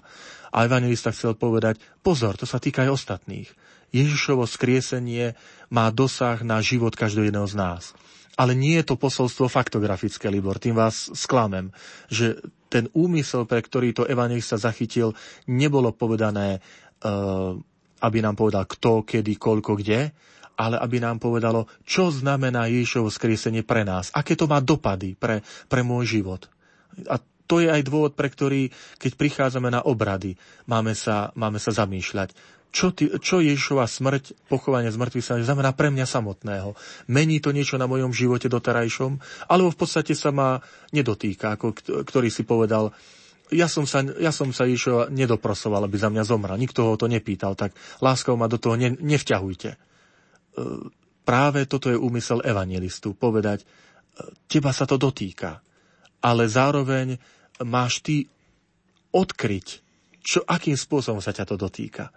To nikto nemôže robiť za nás. E, úloha kňaza aj mňa tu je istým spôsobom vysvetliť, ale nemôžem urobiť rozhodnutie za, za, za niekoho iného. Môže to byť len moje vlastné rozhodnutie. Takže Libor, sklamem vás v tomto, že nejaké faktografické údaje žiaľ nejaké nám evangelista nedáva, ale aj preto, aby nás upozornil na to, že, že nehľadajte za tým faktografické, hľadajte za tým posolstvo. Prečo? Čo to znamená Ježišova smrť e, pre môj život a, a skriesenie? Počúvajú nás aj Slováci žijúci v zahraničí, e, momentálne z Londýna a samozrejme potom aj z Prahy. Tak poďme najprv na prvý mail. Dobrý deň, zaujímalo by ma, či vieme niečo viac ohľadom Judáša, ktorý zradil za pár drobných Ježiša. Aj my sme ako Judáša, aj my sme ako Judášovia, ktorí zrádza Ježiša, sme hriešnici, ale s každým nový, novým ránom, s každou úprimnou lútosťou dostávame novú šancu.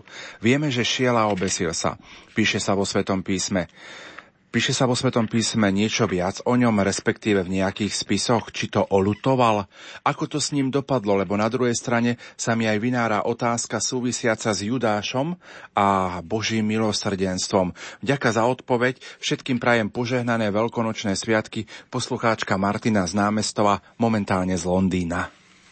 Veľmi pekne ďakujem za túto otázku. Evangelista Matúš v 27. kapitole hovorí, že keď zradca Judáš videl, že Ježiša odsúdili ľútosťou pohnutý, vrátil 30 strieborných veľkňazom a starším. Zrešil som, lebo som zradil nevinnú krv.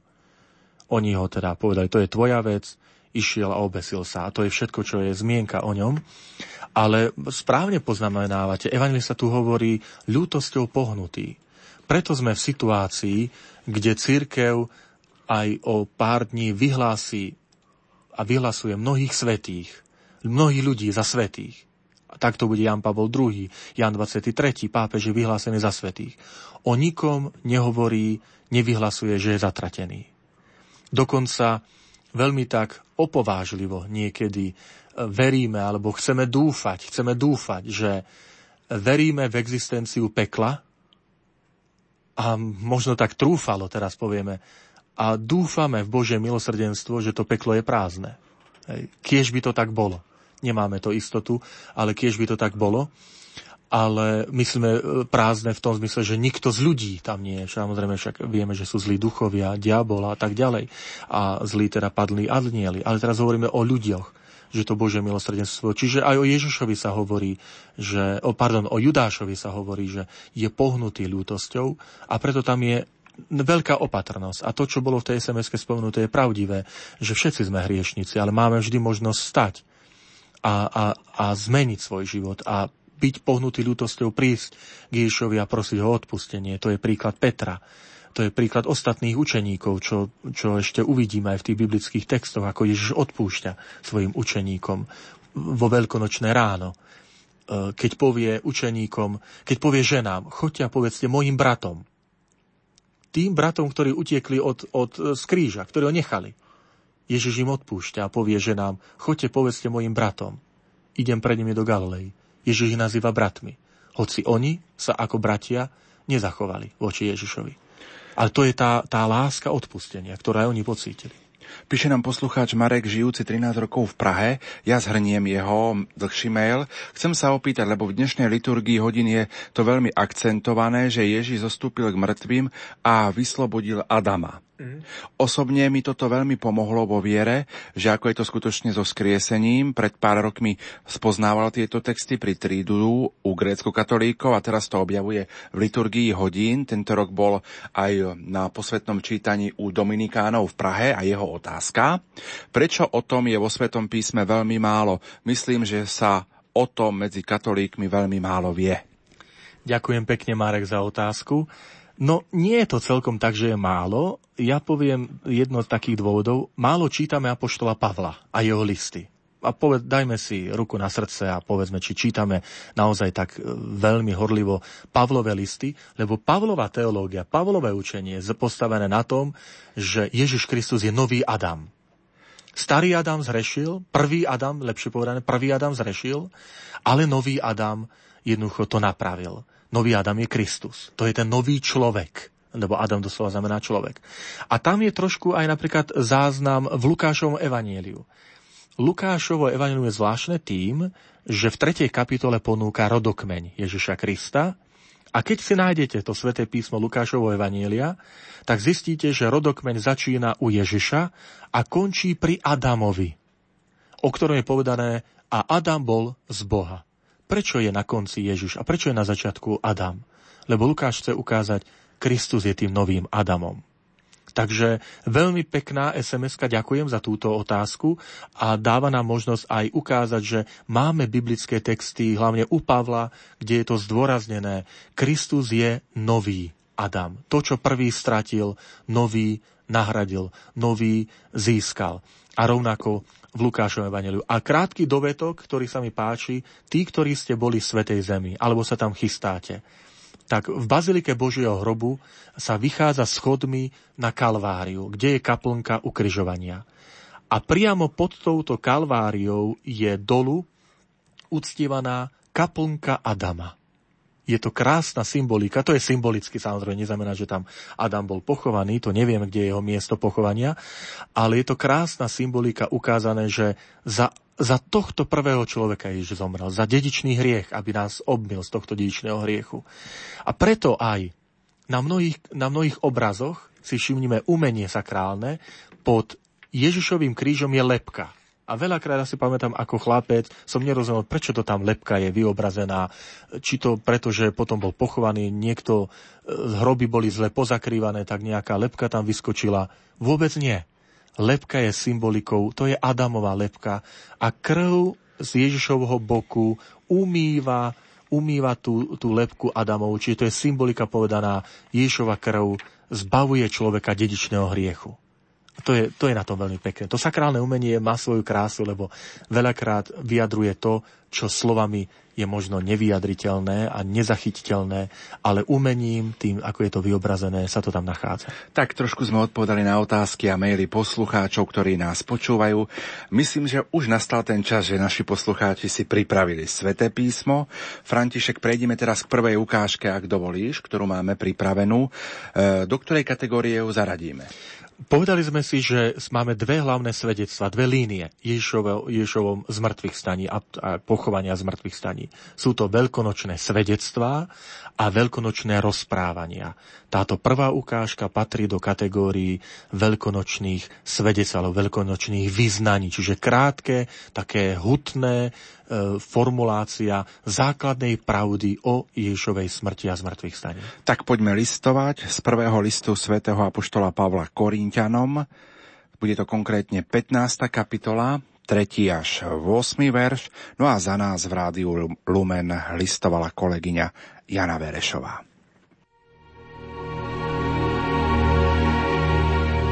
Odovzdal som vám predovšetkým to, čo som aj ja prijal. Že Kristus zomrel za naše hriechy podľa písem, že bol pochovaný a že bol tretieho dňa vzkriesený podľa písem, že sa zjavil Kéfasovi a potom dvanáctim. Potom sa zjavil viac ako 500 bratom naraz. Väčšina z nich žije doteraz, niektorí už zosnuli. Potom sa zjavil Jakubovi a potom všetkým apoštolom a poslednému zo všetkých, ako nedochôd čaťu, zjavil sa aj mne.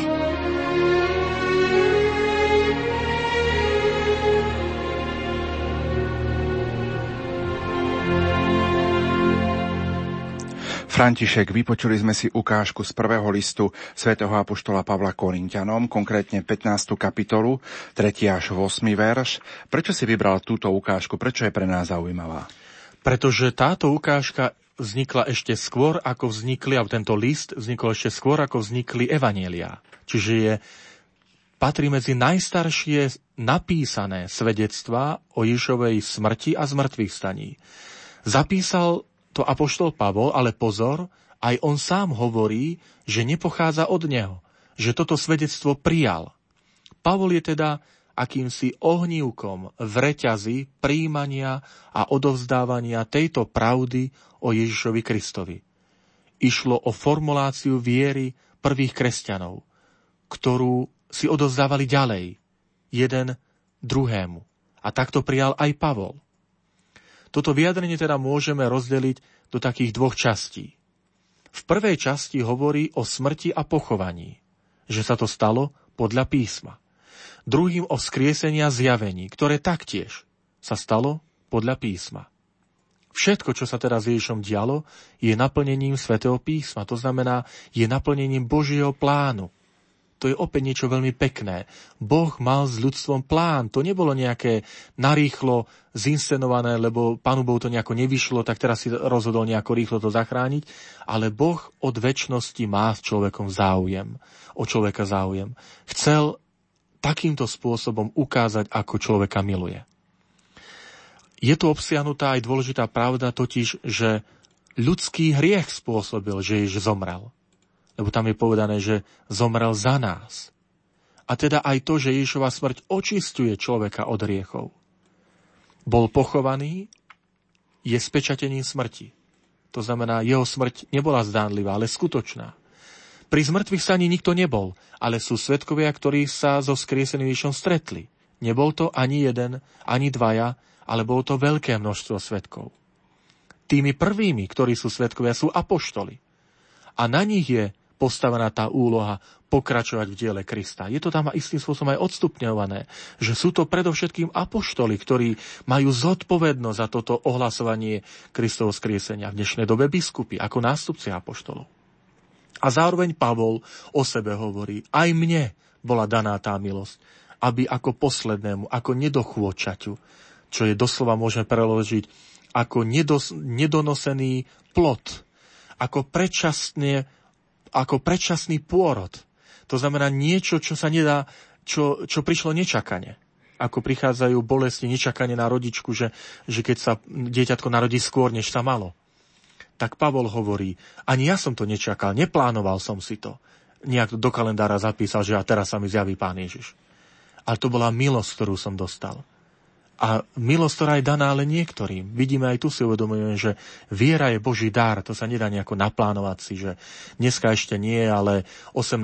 augusta v roku 2030 sa stane veriacím. To je Božia milosť, ktorú máme.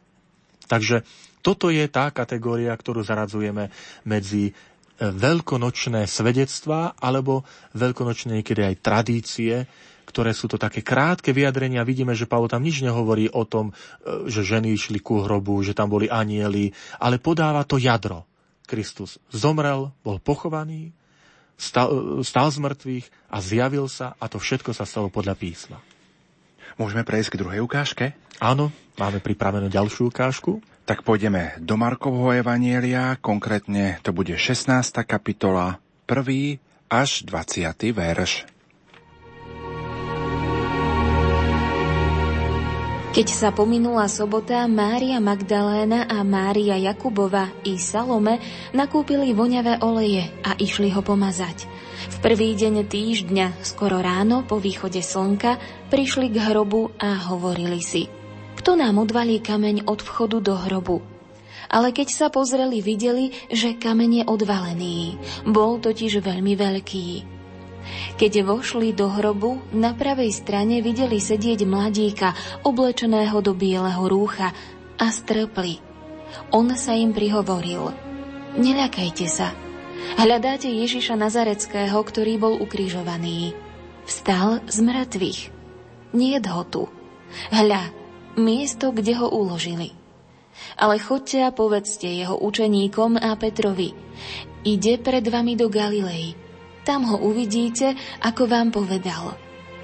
Vyšli a utekali od hrobu, lebo sa ich zmocnila hrôza a strach. A nepovedali nikomu nič, lebo sa báli.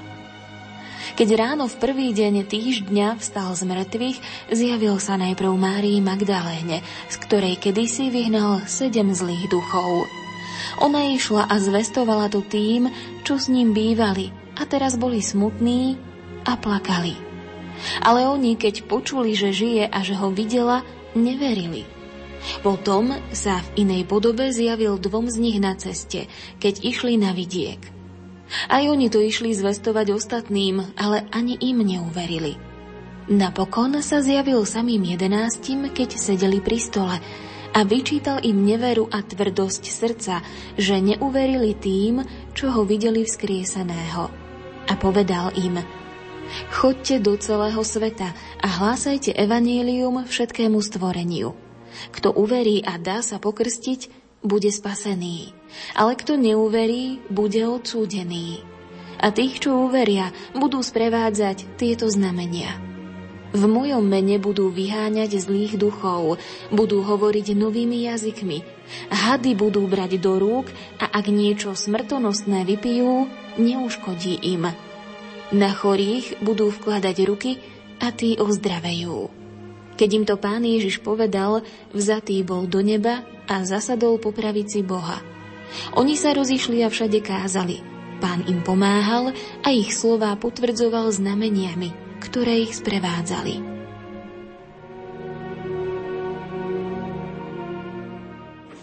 František, tak sme počúvali druhú ukážku Markovho Evanielia 16. kapitola 1. až 20. verš. Čo k tejto ukážke? Je tu niekoľko veľmi zaujímavých takých detajlov, ktoré si zaslúžia pozornosť. Prvá vec. Ako sme povedali, svetkami skriesenia sú ženy. V židovstve v tom období ženy nemohli svedčiť na súde ako svetkyne. Boli nedôveryhodné. Preto len ťažko si predstaviť, že by si evangelista vymyslel, že ženy by boli svetkyni Ježišovo zmrtvých stania, ak by sa to neopieralo o historickú skutočnosť. Zmienka o prvom dni, o východe slnka, má aj symbolický význam. Je znamením nového začiatku. Dôvody, pre ktoré bol hrob prázdny, mohli byť rôzne. Mohli ho uniesť, to bola jedna príležitosť, niekto ho mohol uniesť, alebo ženy si mohli pomýliť hrob. Ženy však boli predtým pri pochovávaní Ježiša. To spomenie Marek, že pozerali sa, na miesto, kde, kde Ježiša pochvali. Preto si ho nemohli pomýliť. Aniel potom spája prázdny hrob s Ježišovým zmrtvých staním. A zaujímavosťou je, čo predpokladám, že mnohí poslucháči nevedia, že pôvodne Markovo evanelium sa končilo v 8. verši, kde sa hovorí veľmi tak zvláštne, že ženy vybehli z hrobu a nikomu o ničom nehovorili. Bodka, koniec Evanielia. Počkaj, počkaj, počkaj, František, ale ako vieme, že na tomto mieste pôvodne končilo spomínané Markovo Evanielium? Pretože ho neobsahujú najstaršie rukopisy. A dodatok bol doplnený pod vplyvom Matúšova a Lukášovho Evanielia, ktoré vznikli približne 10-15 rokov neskôr po Markovi a ktoré vychádzali z Marka. To znamená, autory Matúšov a Lukášov Evanielia čerpali, mali pred očami Markovo Evanielium. Uh, a v Lukášovi sa už hovorí o emavských učeníkoch, zjavenie sa Ježiša 11. apoštolom. To znamená, neskôr aj k Markovi bol dopísaný alebo zosúladený ten text, aby, aby, aby jednoducho nekončilo tak zvláštne, že, že ženy vybehli z hrobu a nikomu o ničom nehovorili. Ale je to, je to veľmi sympatické, ak takto končilo pôvodne Markov evanielium, lebo ten evangelista chce povedať, viera a pochybnosti budú sprevádzať každého Ježišovho učeníka. Viera a pochybnosť sú súčasťou našej výbavy veriaceho človeka, tak ako aj ženy. Báli sa a zároveň plný radosti, ale nikomu nehovorí. Taký, taký zvláštny, zvláštny záver. Ak pôvodne končilo Markovo evanílium v 8. verši, tak e, ide o taký zvláštny záver. Veď človek by čakal, že ženy budú ohlasovať Ježišovo zmrtvých stanie a nie, že nikomu nič nepovedia. Ľudia povedia, že my so ženami máme inú skúsenosť. Áno, áno. E, je to, je to, ale má to svoje vysvetlenie. Keď si uvedomíme, že jedným z cieľov Markov Evangelia je učiť generácie kresťanov, tí, ktorí už nevideli Ježiša pozemského, čiže tie ďalšie generácie kresťanov, ako sa stať Ježišovým učeníkom, rozumieme, prečo necháva takýto otvorený záver. Lebo pred tými, ktorí uveria v Krista, stojí taktiež úloha, aby sa dopracovali k tomu, kto je pre nich Ježiš. Prečo chcú byť jeho učeníkmi. Markovo evanilium je akoby nedokončené, lebo Ježišovo evanilium potrebuje svoje pokračovanie v živote každého jedného z nás. Aniel pripomína ženám takúto vec, že Ježiš ide do Galilei a tam ho učeníci uvidia. Ale Galilea je miestom, kde Ježiš začal verejne účinkovať.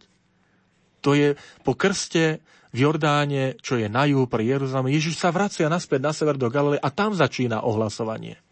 A teraz znova Ježiš po zmrtvých staní posiela učeníkov do Galilei, pretože Ježišov učeník je vyzvaný, aby opäť prešiel tú cestu, ktorou prešiel Ježiš. Evangelista tak chce povedať, že zmrtvých staní nie je koniec, ale práve, že teraz všetko začína. Teraz pre teba začína cesta Ježišovho učeníka, aby si šiel tou cestou, ktorou prechádzal Ježiš. Začni teraz ty tvoje verejné účinkovanie, tvoje verejné ohlasovanie Evanielia. Ježiš to naplnil, odišiel k Otcovi. Teraz je pred tebou tá cesta uh, ohlasovať Evanielium. Tu je veľmi pekne ukázané, spomína to veľmi pekne Jozef Ratzinger, teda pápež emeritný Benedikt XVI vo svojej knihe Ježiš Nazarecký, keď hovorí, že toto je teraz čas pohanov. To znamená, od Ježišovho skriesenia sú všetci ľudia pozvaní Ježišom, byť súčasťou jeho vízie so svetom až do jeho druhého príchodu. Toto je taká veľmi pozitívna správa, toto je to evanielium, tá dobrá zväzť pre každého človeka. Aj tí, ktorí nie sú súčasťou cirkvy, sú pozvaní, aby sa zapojili do vízie Ježiša Krista. Aj keď možno nepríjmú krst, aj keď možno nedostanú ten dar viery, ale to neznamená, že sú vylúčení to neznamená, že sú menej cenní. Práve naopak, všetci sme pozvaní pracovať na, aby, aby sme tento le, svet robili lepším. A sme pozvaní, aby sme ho robili lepším podľa vízie, podľa Evanielia Ježiša Krista. Preto je to pokračovanie toho Marka, také otvorené. Chcem sa ešte vrátiť niektorým detailom z Markovho Evanielia. Vieme napríklad povedať, aký tvára mal náhrobný kameň, ktorým privalili Ježišov hrob? Um, Ženy poznajú cestu k hrobu, lebo sa to uvádza pri jeho pochovaní, že boli. A ten hrobový kameň, samozrejme ne, nezachoval sa nám ten Ježišov hrobový kameň, ale uh, vieme aspoň predpokladať z tých kameňov, ktoré sa zachovali z iných hrobov, že mohol mať najčastejšie mal štvorcový alebo, alebo kruhovitý tvar. Tam sa predpokladá, že hlavne tých zámožnejších, a to bol hrob Jozefa Zarimatei, ktorý bol zámožným človekom, mohol mať práve ten kruhový tvar, čiže opracovaný. Zatiaľ, čo e, tých chudobnejších, ak mali spoločné hrobky, tak, tak bol väčšinou ten kamen taký neotesaný, nespracovaný až tak nejako detailne. Väčšina chudobných ľudí pochoval priamo do zeme. Aj Ježiš by takto skončil, ak by to nebol Jozef Zarimatej, ktorý mu ponúkol svoj hrob, teda hrobovú miestnosť, ktorý bolo pre viaceré mŕtve tela. Tu bola rodinná hrobka pripravená. Takže buď štvorcový alebo kruhový tvar podľa toho, čo sa aj dodnes zachovalo. Ale napríklad je zaujímavé, že evanista hovorí, že kameň bol odvalený. Nie, že ho niekto odvalil. To je pasívny tvar použitý slovesa, odvalený. Aby chcel ukázať, že ten niekto, kto ho odvalil, je Boh. A to preto, že, a to chcem podotknúť, odvalený kameň nie je preto, aby Ježiš mohol z hrobu výjsť. Že preto niekto musel, lebo Pán Ježiš skriesený by sa nejak z neho nejako nemal ako dostať. Ježišovo telo je predsa už inej kvality. Ježiš prechádza cez zatvorené dvere. Nie toto je dôležité. Ten odvalený kameň je preto, aby mohli ženy vojsť do hrobu a mohli vidieť, že hrob je prázdny. Nie, že aby Pán Ježiš že pustíme ho vonku, lebo inak chudák sa nemá ako z toho hrobu dostať. Ježiš je vzkriesený. Kameň bol odvalen, teda pri, privalený a potom odvalený preto, aby pre ľudí poďte sa pozrieť, že ten hrob je prázdny. Že Ježiš naozaj stal z mŕtvych. Spomína sa, že ženy uvideli hrobe mladíka v bielom rúchu. Prečo evangelista neuvádza, že to bol aniel, ako to vidíme napríklad v iných evaneliách? Uh, musíme pamätať to, že evangelista sa snaží priblížiť to, čo sa slovami nedá priblížiť. Ako opíšete skriesenie? Ako opíšete e, život skrieseného Ježiša Krista, jeho existenciu? To znamená, vyjadruje sa ľudskými slovami tak, ako aby to ten čitateľ nejako, nejako si vedel predstaviť. A preto hovorí o anielovi a uvádza ho, že má podobu mladíka. Pozrite, veľmi jednoduchý príklad. Pri krste Ježiša Krista evangelisti hovoria o duchu svetom, že zostúpil akoby v podobe holubice. Samozrejme, Duch Svetý nie je holubica. Holubica je holubica, Duch Svetý je Duch Svetý. Je duch, je to tretia božská osoba. Ale ako to priblížiť čitateľovi v texte? Ako to pôsobenie Ducha Svetého? Tak to pripodobní Duch Svetý akoby z ťaby holubica zostupuje na, na Ježa Krista. Tak podobne aj tu. Anieli sú duchovia, nemajú, nemajú telo. Biela farba je farbou nebeskou. To býva často v týchto textoch staro, starovekých označením, že ten, kto má biele rucho, patrí do tej nebeskej sféry. Preto pri, vrch, pri premenení na vrchu tábor evangelista povie, že Ježišovo telo zbelelo, že sa zmenilo na biele aby ukázal evangelista, že tu Ježiš vstupuje do Božej sféry, do, do nadprirodzeného života a chce to ukázať aj, aj, aj touto farbou. Tak aj, aj v tomto prípade. Mladík v bielom rúchu je snaha priblížiť e, človekovi, že ide o čitateľovi, že ide o, o nebeského aniela, ale ako vám, to, ako vám to priblížime? No, ako by ste videli mladíka v bielom ruchu oblečeného, tak zhruba. Takže toto sú také isté slova, ktoré používa. Po, hovorí o hrôze a strachu, ktorý, ktoré ženy preniklo.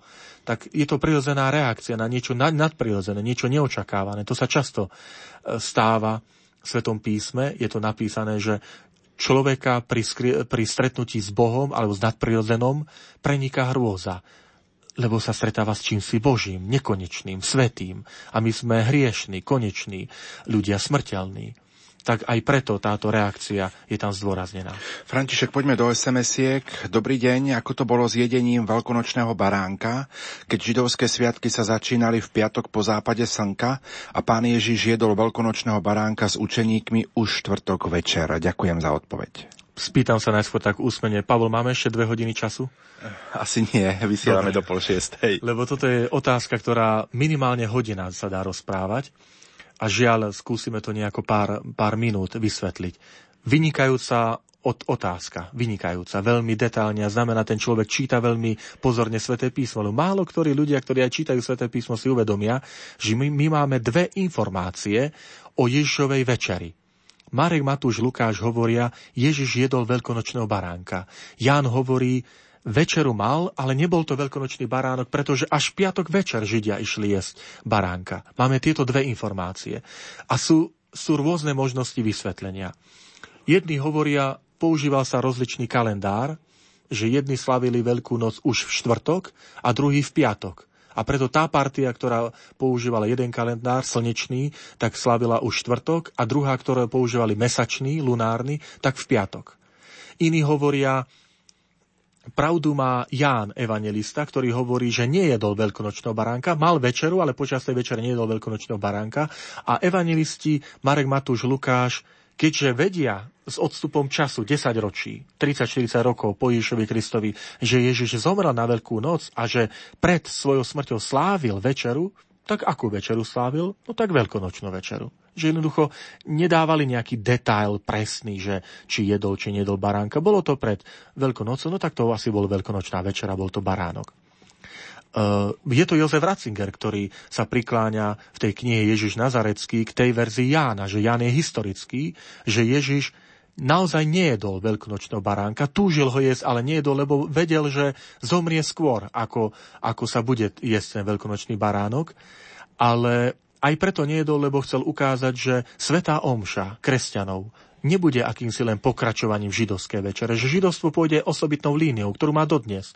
Majú svoju židovskú veľkú noc, ktorú slávia, teraz slávili 15. apríla tam bol ten spln mesiaca, v deň, keď je spln mesiaca sa slávi židovská Veľká noc. Ale že kresťania pôjdu inou líniou, budú sa stretávať na večeri, ale nebude to židovská večera, nebudú tam jesť baránka, nebudú opakovať to, čo robí, čo robí židovský národ, ale že to bude čosi nové a to bude obeta Ježiša Krista nad chlebom a nad vínom. Tak aspoň toto krátke vysvetlenia. Snáď Pavol potom niekedy v budúcnosti môžeme sa venovať otázke, ktorú dal čitateľ, teda poslucháč, otázke Ježišovej veľkonočnej večere. Je to námed napríklad e, do budúcnosti do nejakej relácie. Áno, čo povieš? Presne tak, súhlasím. František, posuňme sa ďalej, lebo čas sa naplňa. Ponúkame tretiu zvukovú ukážku. E, bude to z Janovho Evanielia, konkrétne 20. kapitola, prvý až 18. verš. Ukážku máme pripravenú, tak si ju poďme spoločne vypočuť. Ráno prvého dňa v týždni, ešte za tmy, prišla Mária Magdaléna k hrobu a videla, že kameň je od hrobu odvalený. Bežala teda, prišla k Šimonovi Petrovi a k inému učeníkovi, ktorého mal Ježiš tak rád, a povedala im Odniesli pána z hrobu a nevieme, kde ho položili. Peter a ten druhý učeník sa zobrali a išli k hrobu. Bežali obaja, ale ten druhý učeník bežal rýchlejšie – predbehol Petra a prišiel k hrobu prvý. Nahol sa a videl tam položené plachty. Dnu však nevkročil. Potom prišiel aj Šimon Peter, ktorý ho nasledoval a vošiel do hrobu. Videl tam položené plachty aj šatku, ktorú mal Ježiš na hlave. Lenže tá nebola pri plachtách, lež osobitne zvinutá na inom mieste. Vtedy vošiel aj druhý učeník, ten, čo prišiel k hrobu prvý a videl i uveril. Ešte totiž nechápali písmo, že má vstať z mŕtvych. Potom sa učeníci vrátili domov. Ale Mária stála vonku pri hrobe a plakala. Ako tak plakala, nahla sa do hrobu a videla dvoch anielov v bielom sedieť tam, kde bolo predtým uložené Ježišovo telo. Jedného pri hlave, druhého pri nohách. Oni sa jej opýtali, žena, prečo plačeš? Vravela im, odniesli môjho pána a neviem, kde ho položili. Keď to povedala, obrátila sa a videla tam stáť Ježiša, no nevedela, že je to Ježiš. Ježiš sa jej opýtal, žena, prečo plačeš? Koho hľadáš? Ona mu v domnení, že je to záhradník, povedala – Pane, ak si ho ty odniesol, povedz mi, kde si ho položil a ja si ho vezmem. Ježiš ju oslovil. Mária. Ona sa obrátila a po hebrejsky mu povedala Rabuni, čo znamená učiteľ. Ježiš jej povedal Už ma nedrž, veď som ešte nevystúpil k otcovi. Ale choď k mojim bratom a povedz im Vystupujem k môjmu otcovi a vášmu otcovi k môjmu Bohu a vášmu Bohu. Mária Magdaléna išla a zvestovala učeníkom. Videla som pána a že jej toto povedal. František zaujímavú ukážku si vybral z Evanielia podľa Jána 20. kapitolu 1. až 18. verš. Čo k tejto ukážke? V prvom rade 20. kapitola má istú charakteristiku celého Evanielia. Že to nie je otrhnuté od zvyšku Evanielia. Všetky tie správy o Ježovom pochovanie z mŕtvych staní sú súčasťou celého Evanielia, tak ich treba aj čítať. A typické pre Jánovo Evangelium je protiklad medzi svetlom a tmou od začiatku. Prvá kapitola hovorí, že Ježiš prišiel ako svetlo a ľudia viacej milovali tmu. A tu je taktiež táto hra svetla a tmy. Mária Magdalena prichádza ešte za noci a vidí tmavý prázdny hrob. A keď ju Ježiš osloví, tak evangelista výslovne povie, že sa obrátila k nemu a spoznáva ho ako svojho majstra. Od tmy prázdneho hrobu sa Mária obracia k svetlu, ktorým je Ježiš Kristus. Ježiš, ktorý o sebe povedal, ja som svetlo sveta, sa stáva svetlom viery pre Máriu Magdalénu. Mária Magdaléna hovorí Petrovi a druhému učeníkovi, odniesli pána z hrobu a nevieme, kde ho položili. Evangelista však uvádza, že pri hrobe bola sama. Ako si to potom vysvetliť, že hovorí nevieme? Mária Magdaléna je pre evangelistu hlavnou postavou je istým príkladom viery pre, tie, pre tých čitateľov, pre to spoločenstvo, pravdepodobne v Efeze, e, kde, komu je písané to Jánov Evangelium, ale to neznamená, že tam neboli aj ostatné ženy. A preto tam sa skrýva. To nevieme, že Mária je ako Magdalena hovorkyňou aj tých ostatných, ktoré sú. Ale Jan si ju vyberá a cez ňu rozpráva udalosti o vzkriesení Ježiša Krista. Prekvapuje ma, ako detailne sú popísané miesta, kde boli Ježišové pohrebné plátna. Evangelista tým chce zdôrazniť pravdivosť svojho rozprávania, aj tým, že sa venuje detailom. Že presne povie, toto bolo tu, toto bolo tam, šatka bola osobitne zvinutá. To znamená, chce povedať, ja môžem vydať svedectvo o tom, lebo tam je ten milovaný učeník, ktorý vydal o tom svedectvo. A zároveň je tu istá narážka na skresenie Lazára v 11. kapitole. To je posledné znamenie, alebo posledný zázrak, ktorý sa spomína e, pred Ježišovým umučením v Jánovom evanieliu. A pri skriesne Lázara je napísané, že on vyšiel von z hrobu zabalený do plachiet. A Ježiš im povie, že, že rozmotajte ho, uvoľnite mu tie plachty, aby mohol chodiť. Ale pri Ježišovi je povedané, že plachty zostali v hrobe, lebo Ježiša nedokázali zastaviť ani pohrebné plátna. Plátno ako, pohrebné plátno ešte ako stále pozastatok smrteľnosti, určené pre, pre, pre mŕtvého človeka ale Ježiš je skriesený. Je to čosi nové, dovtedy nepoznané. Aj toto sa tým chce naznačiť. Vždy ma zaujímal ten beh dvoch Ježišových učeníkov. Petra a toho druhého učeníka, ktorý nie je ani pomenovaný. Je to učeník, ktorého Ježiš mal rád. Má tu nejaký hĺbší význam? A ešte jednu otázku dovol František. Prečo evangelista píše, že bežali obaja, ale že milovaný učeník predbehol Petra? Je to zaujímavé, ako by sme tu mali isté preteky, že kto prebehne a kto príde prvý a potom keď pribehne prvý, tak nestúpi do hrobu, nepozrie sa, ale zostane, kým ten Peter dobehne. Má to niekoľko dôležitých významov. V prvom rade ide o to, aby človek vedel, že má pred sebou svedectvo očitých svetkov a teda môže sa na tie svedectva spoľahnúť. Milovaný učeník videl a uveril. Nevidel skrieseného Krista, ale videl miesto, a uveril. To je odkaz pre čitateľov, ktorí tiež nevidia skrieseného Krista a od nich je, sú tiež vyzvaní, aby videli a uverili. Teda, aby videli srdcom viery. E, srdcom, uh, uh, áno, srdcom viery, nie, nie telesnými očami, ale očami viery.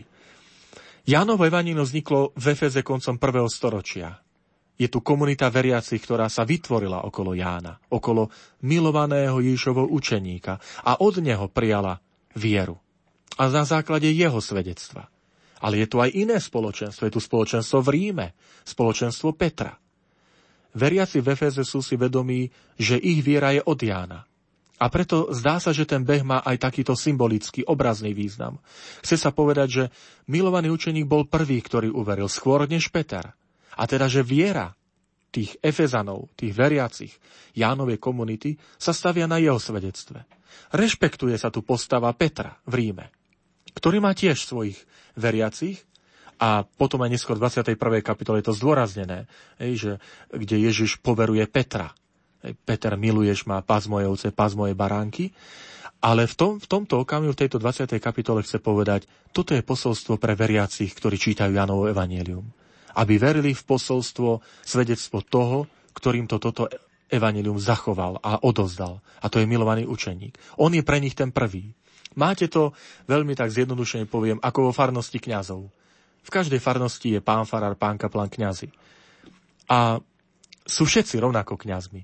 Ale predsa tí veriaci tej svojej farnosti si toho svojho kňaza, ako si vla, viacej povedia, toto je náš pán fará, toto je, z našej, toto je náš duchovný otec, tým neznamená, že popierajú tých ostatných.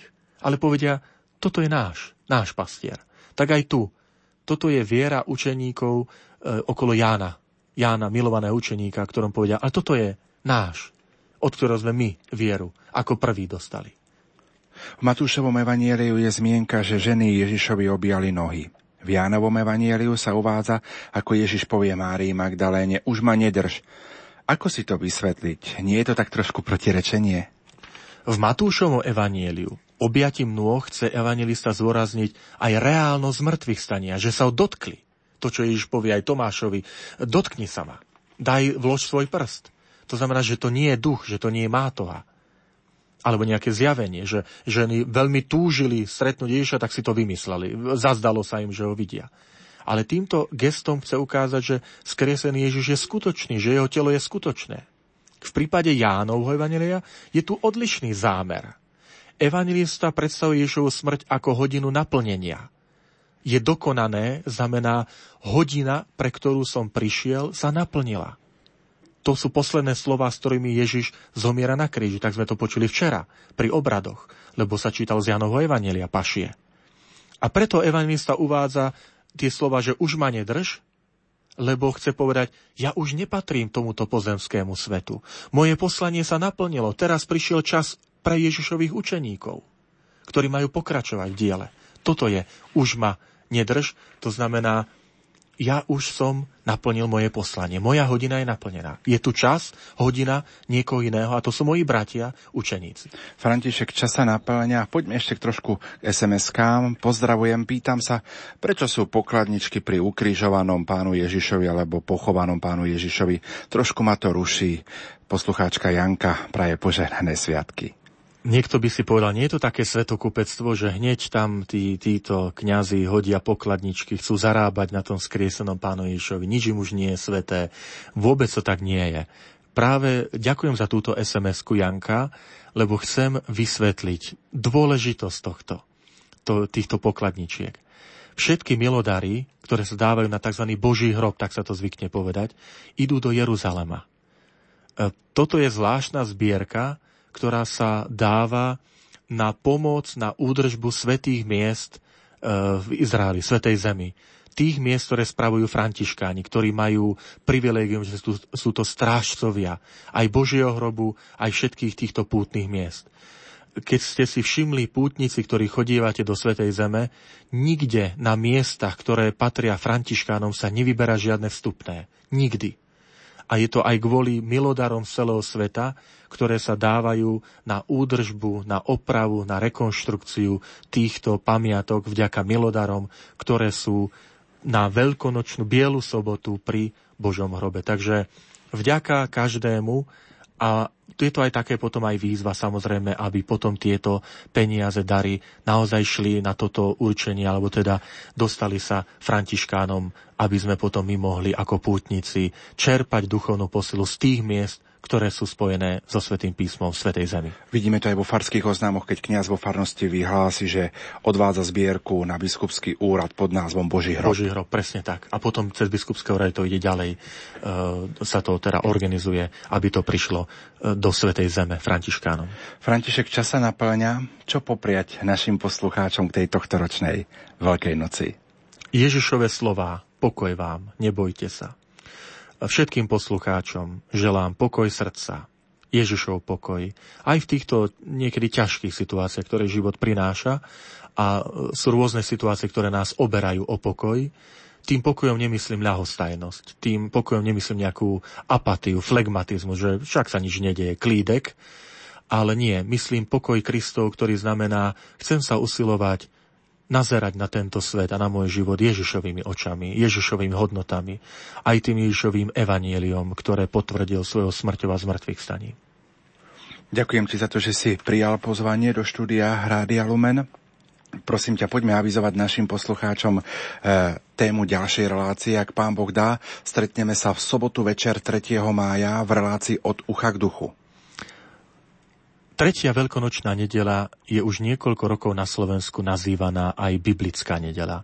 A tak poslucha, po, po, pozývam všetkých poslucháčov Rádia Lumen k počúvaniu v sobotu večer, v predvečer tretej veľkonočnej biblickej nedele, keď sa stretneme tu, ak Pán Boh dá, za okrúhlým stolom viacerí biblisti, aby sme rozprávali o význame tejto biblickej nedele, o význame svätého písma v živote veriacich a o posolstve čítaní, ktoré zaznejú na tretiu veľkonočnú nedelu. František, dovol, aby som ti za všetkých mojich kolegov z Rádia Lumen poprial hlbokú radosť, ktorá ticho vyviera v srdci, ktoré pozorne kontempluje Kristovú lásku počas jeho utrpenia, smrti a z mŕtvych stania. Aby si aj naďalej tieto poznatky, ktoré máš o Svetom písme, rozdával nielen nám v Rádiu Lumen, ale aj všetkým, kdekoľvek pôjdeš, do ktorýchkoľvek farností. Všetko dobré, požehnané sviatky. Veľmi pekne ďakujem a lúčim sa pozdravom v gréckým Christos aneste, Kristus stal z mŕtvych, ale nos aneste, naozaj stal z mŕtvych. Nech je to aj pre nás veľkou radosťou.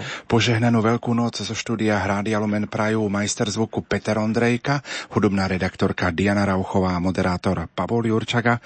Pripomeniem, že my sa spoločne stretneme dnes o 19. hodine 25. minúte v relácii Pozvanie do chrámu a po skončení veľkonočnej vigílie v relácii Od ucha k duchu, kde hostom bude cirkevný historik a farár v Salci Vianociach doktor Gabriel Brenza a bude hovoriť o živote a pontifikáte pápežov Jána 23. a Jána Pavla II. Do počutia.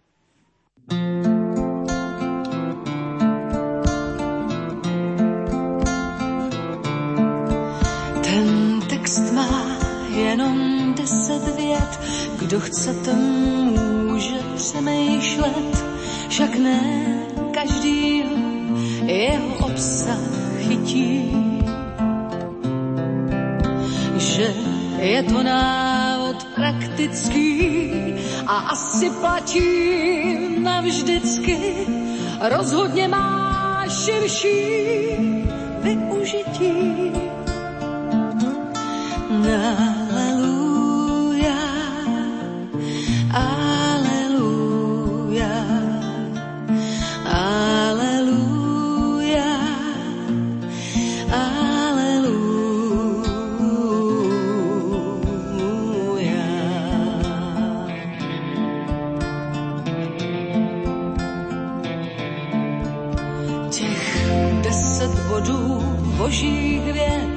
klidně mohlo spasit svět, jenže pořád někde něco vázlo.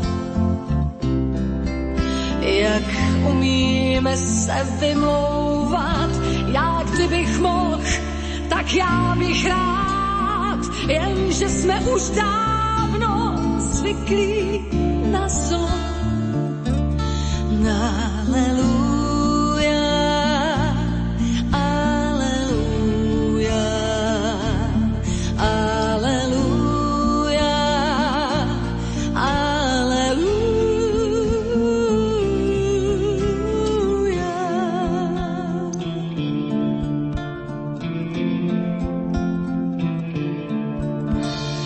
Nemusíš znát topce knih a používat slovo hřích.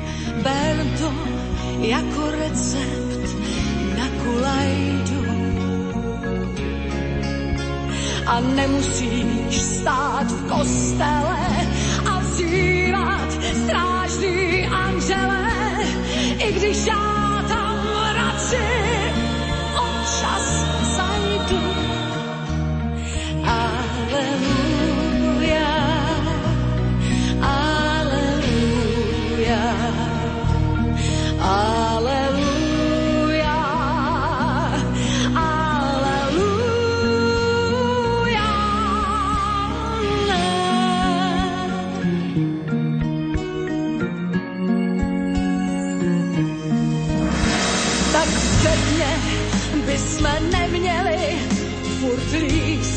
cizích postelí, ale hrát a rvát se, i když se to nedá.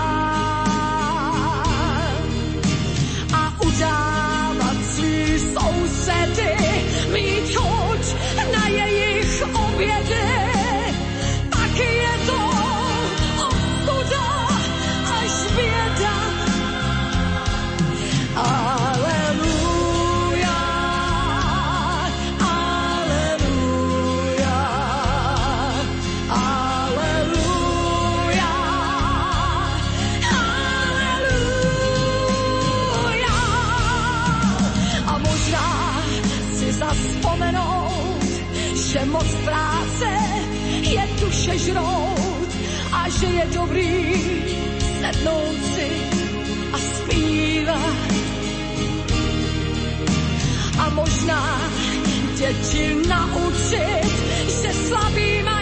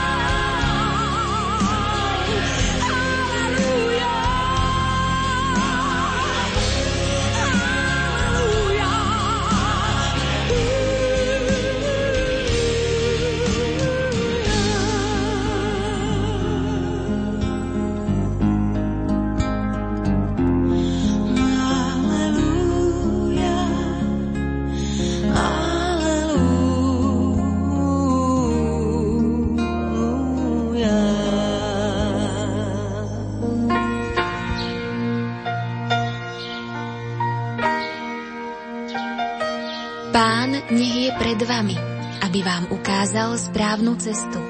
Pán nech je pri vás, aby vás zobral do svojho bezpečného náručia. Pán nech je za vami, aby vás chránil pred zákernosťou zlých ľudí. Pán nech je vo vás, aby vás obhajoval, keď vás cudzí napadnú. Pán nech je nad vami, aby vás požehnal. Tak nech vás žehná Pán aj prostredníctvom nášho vysielania.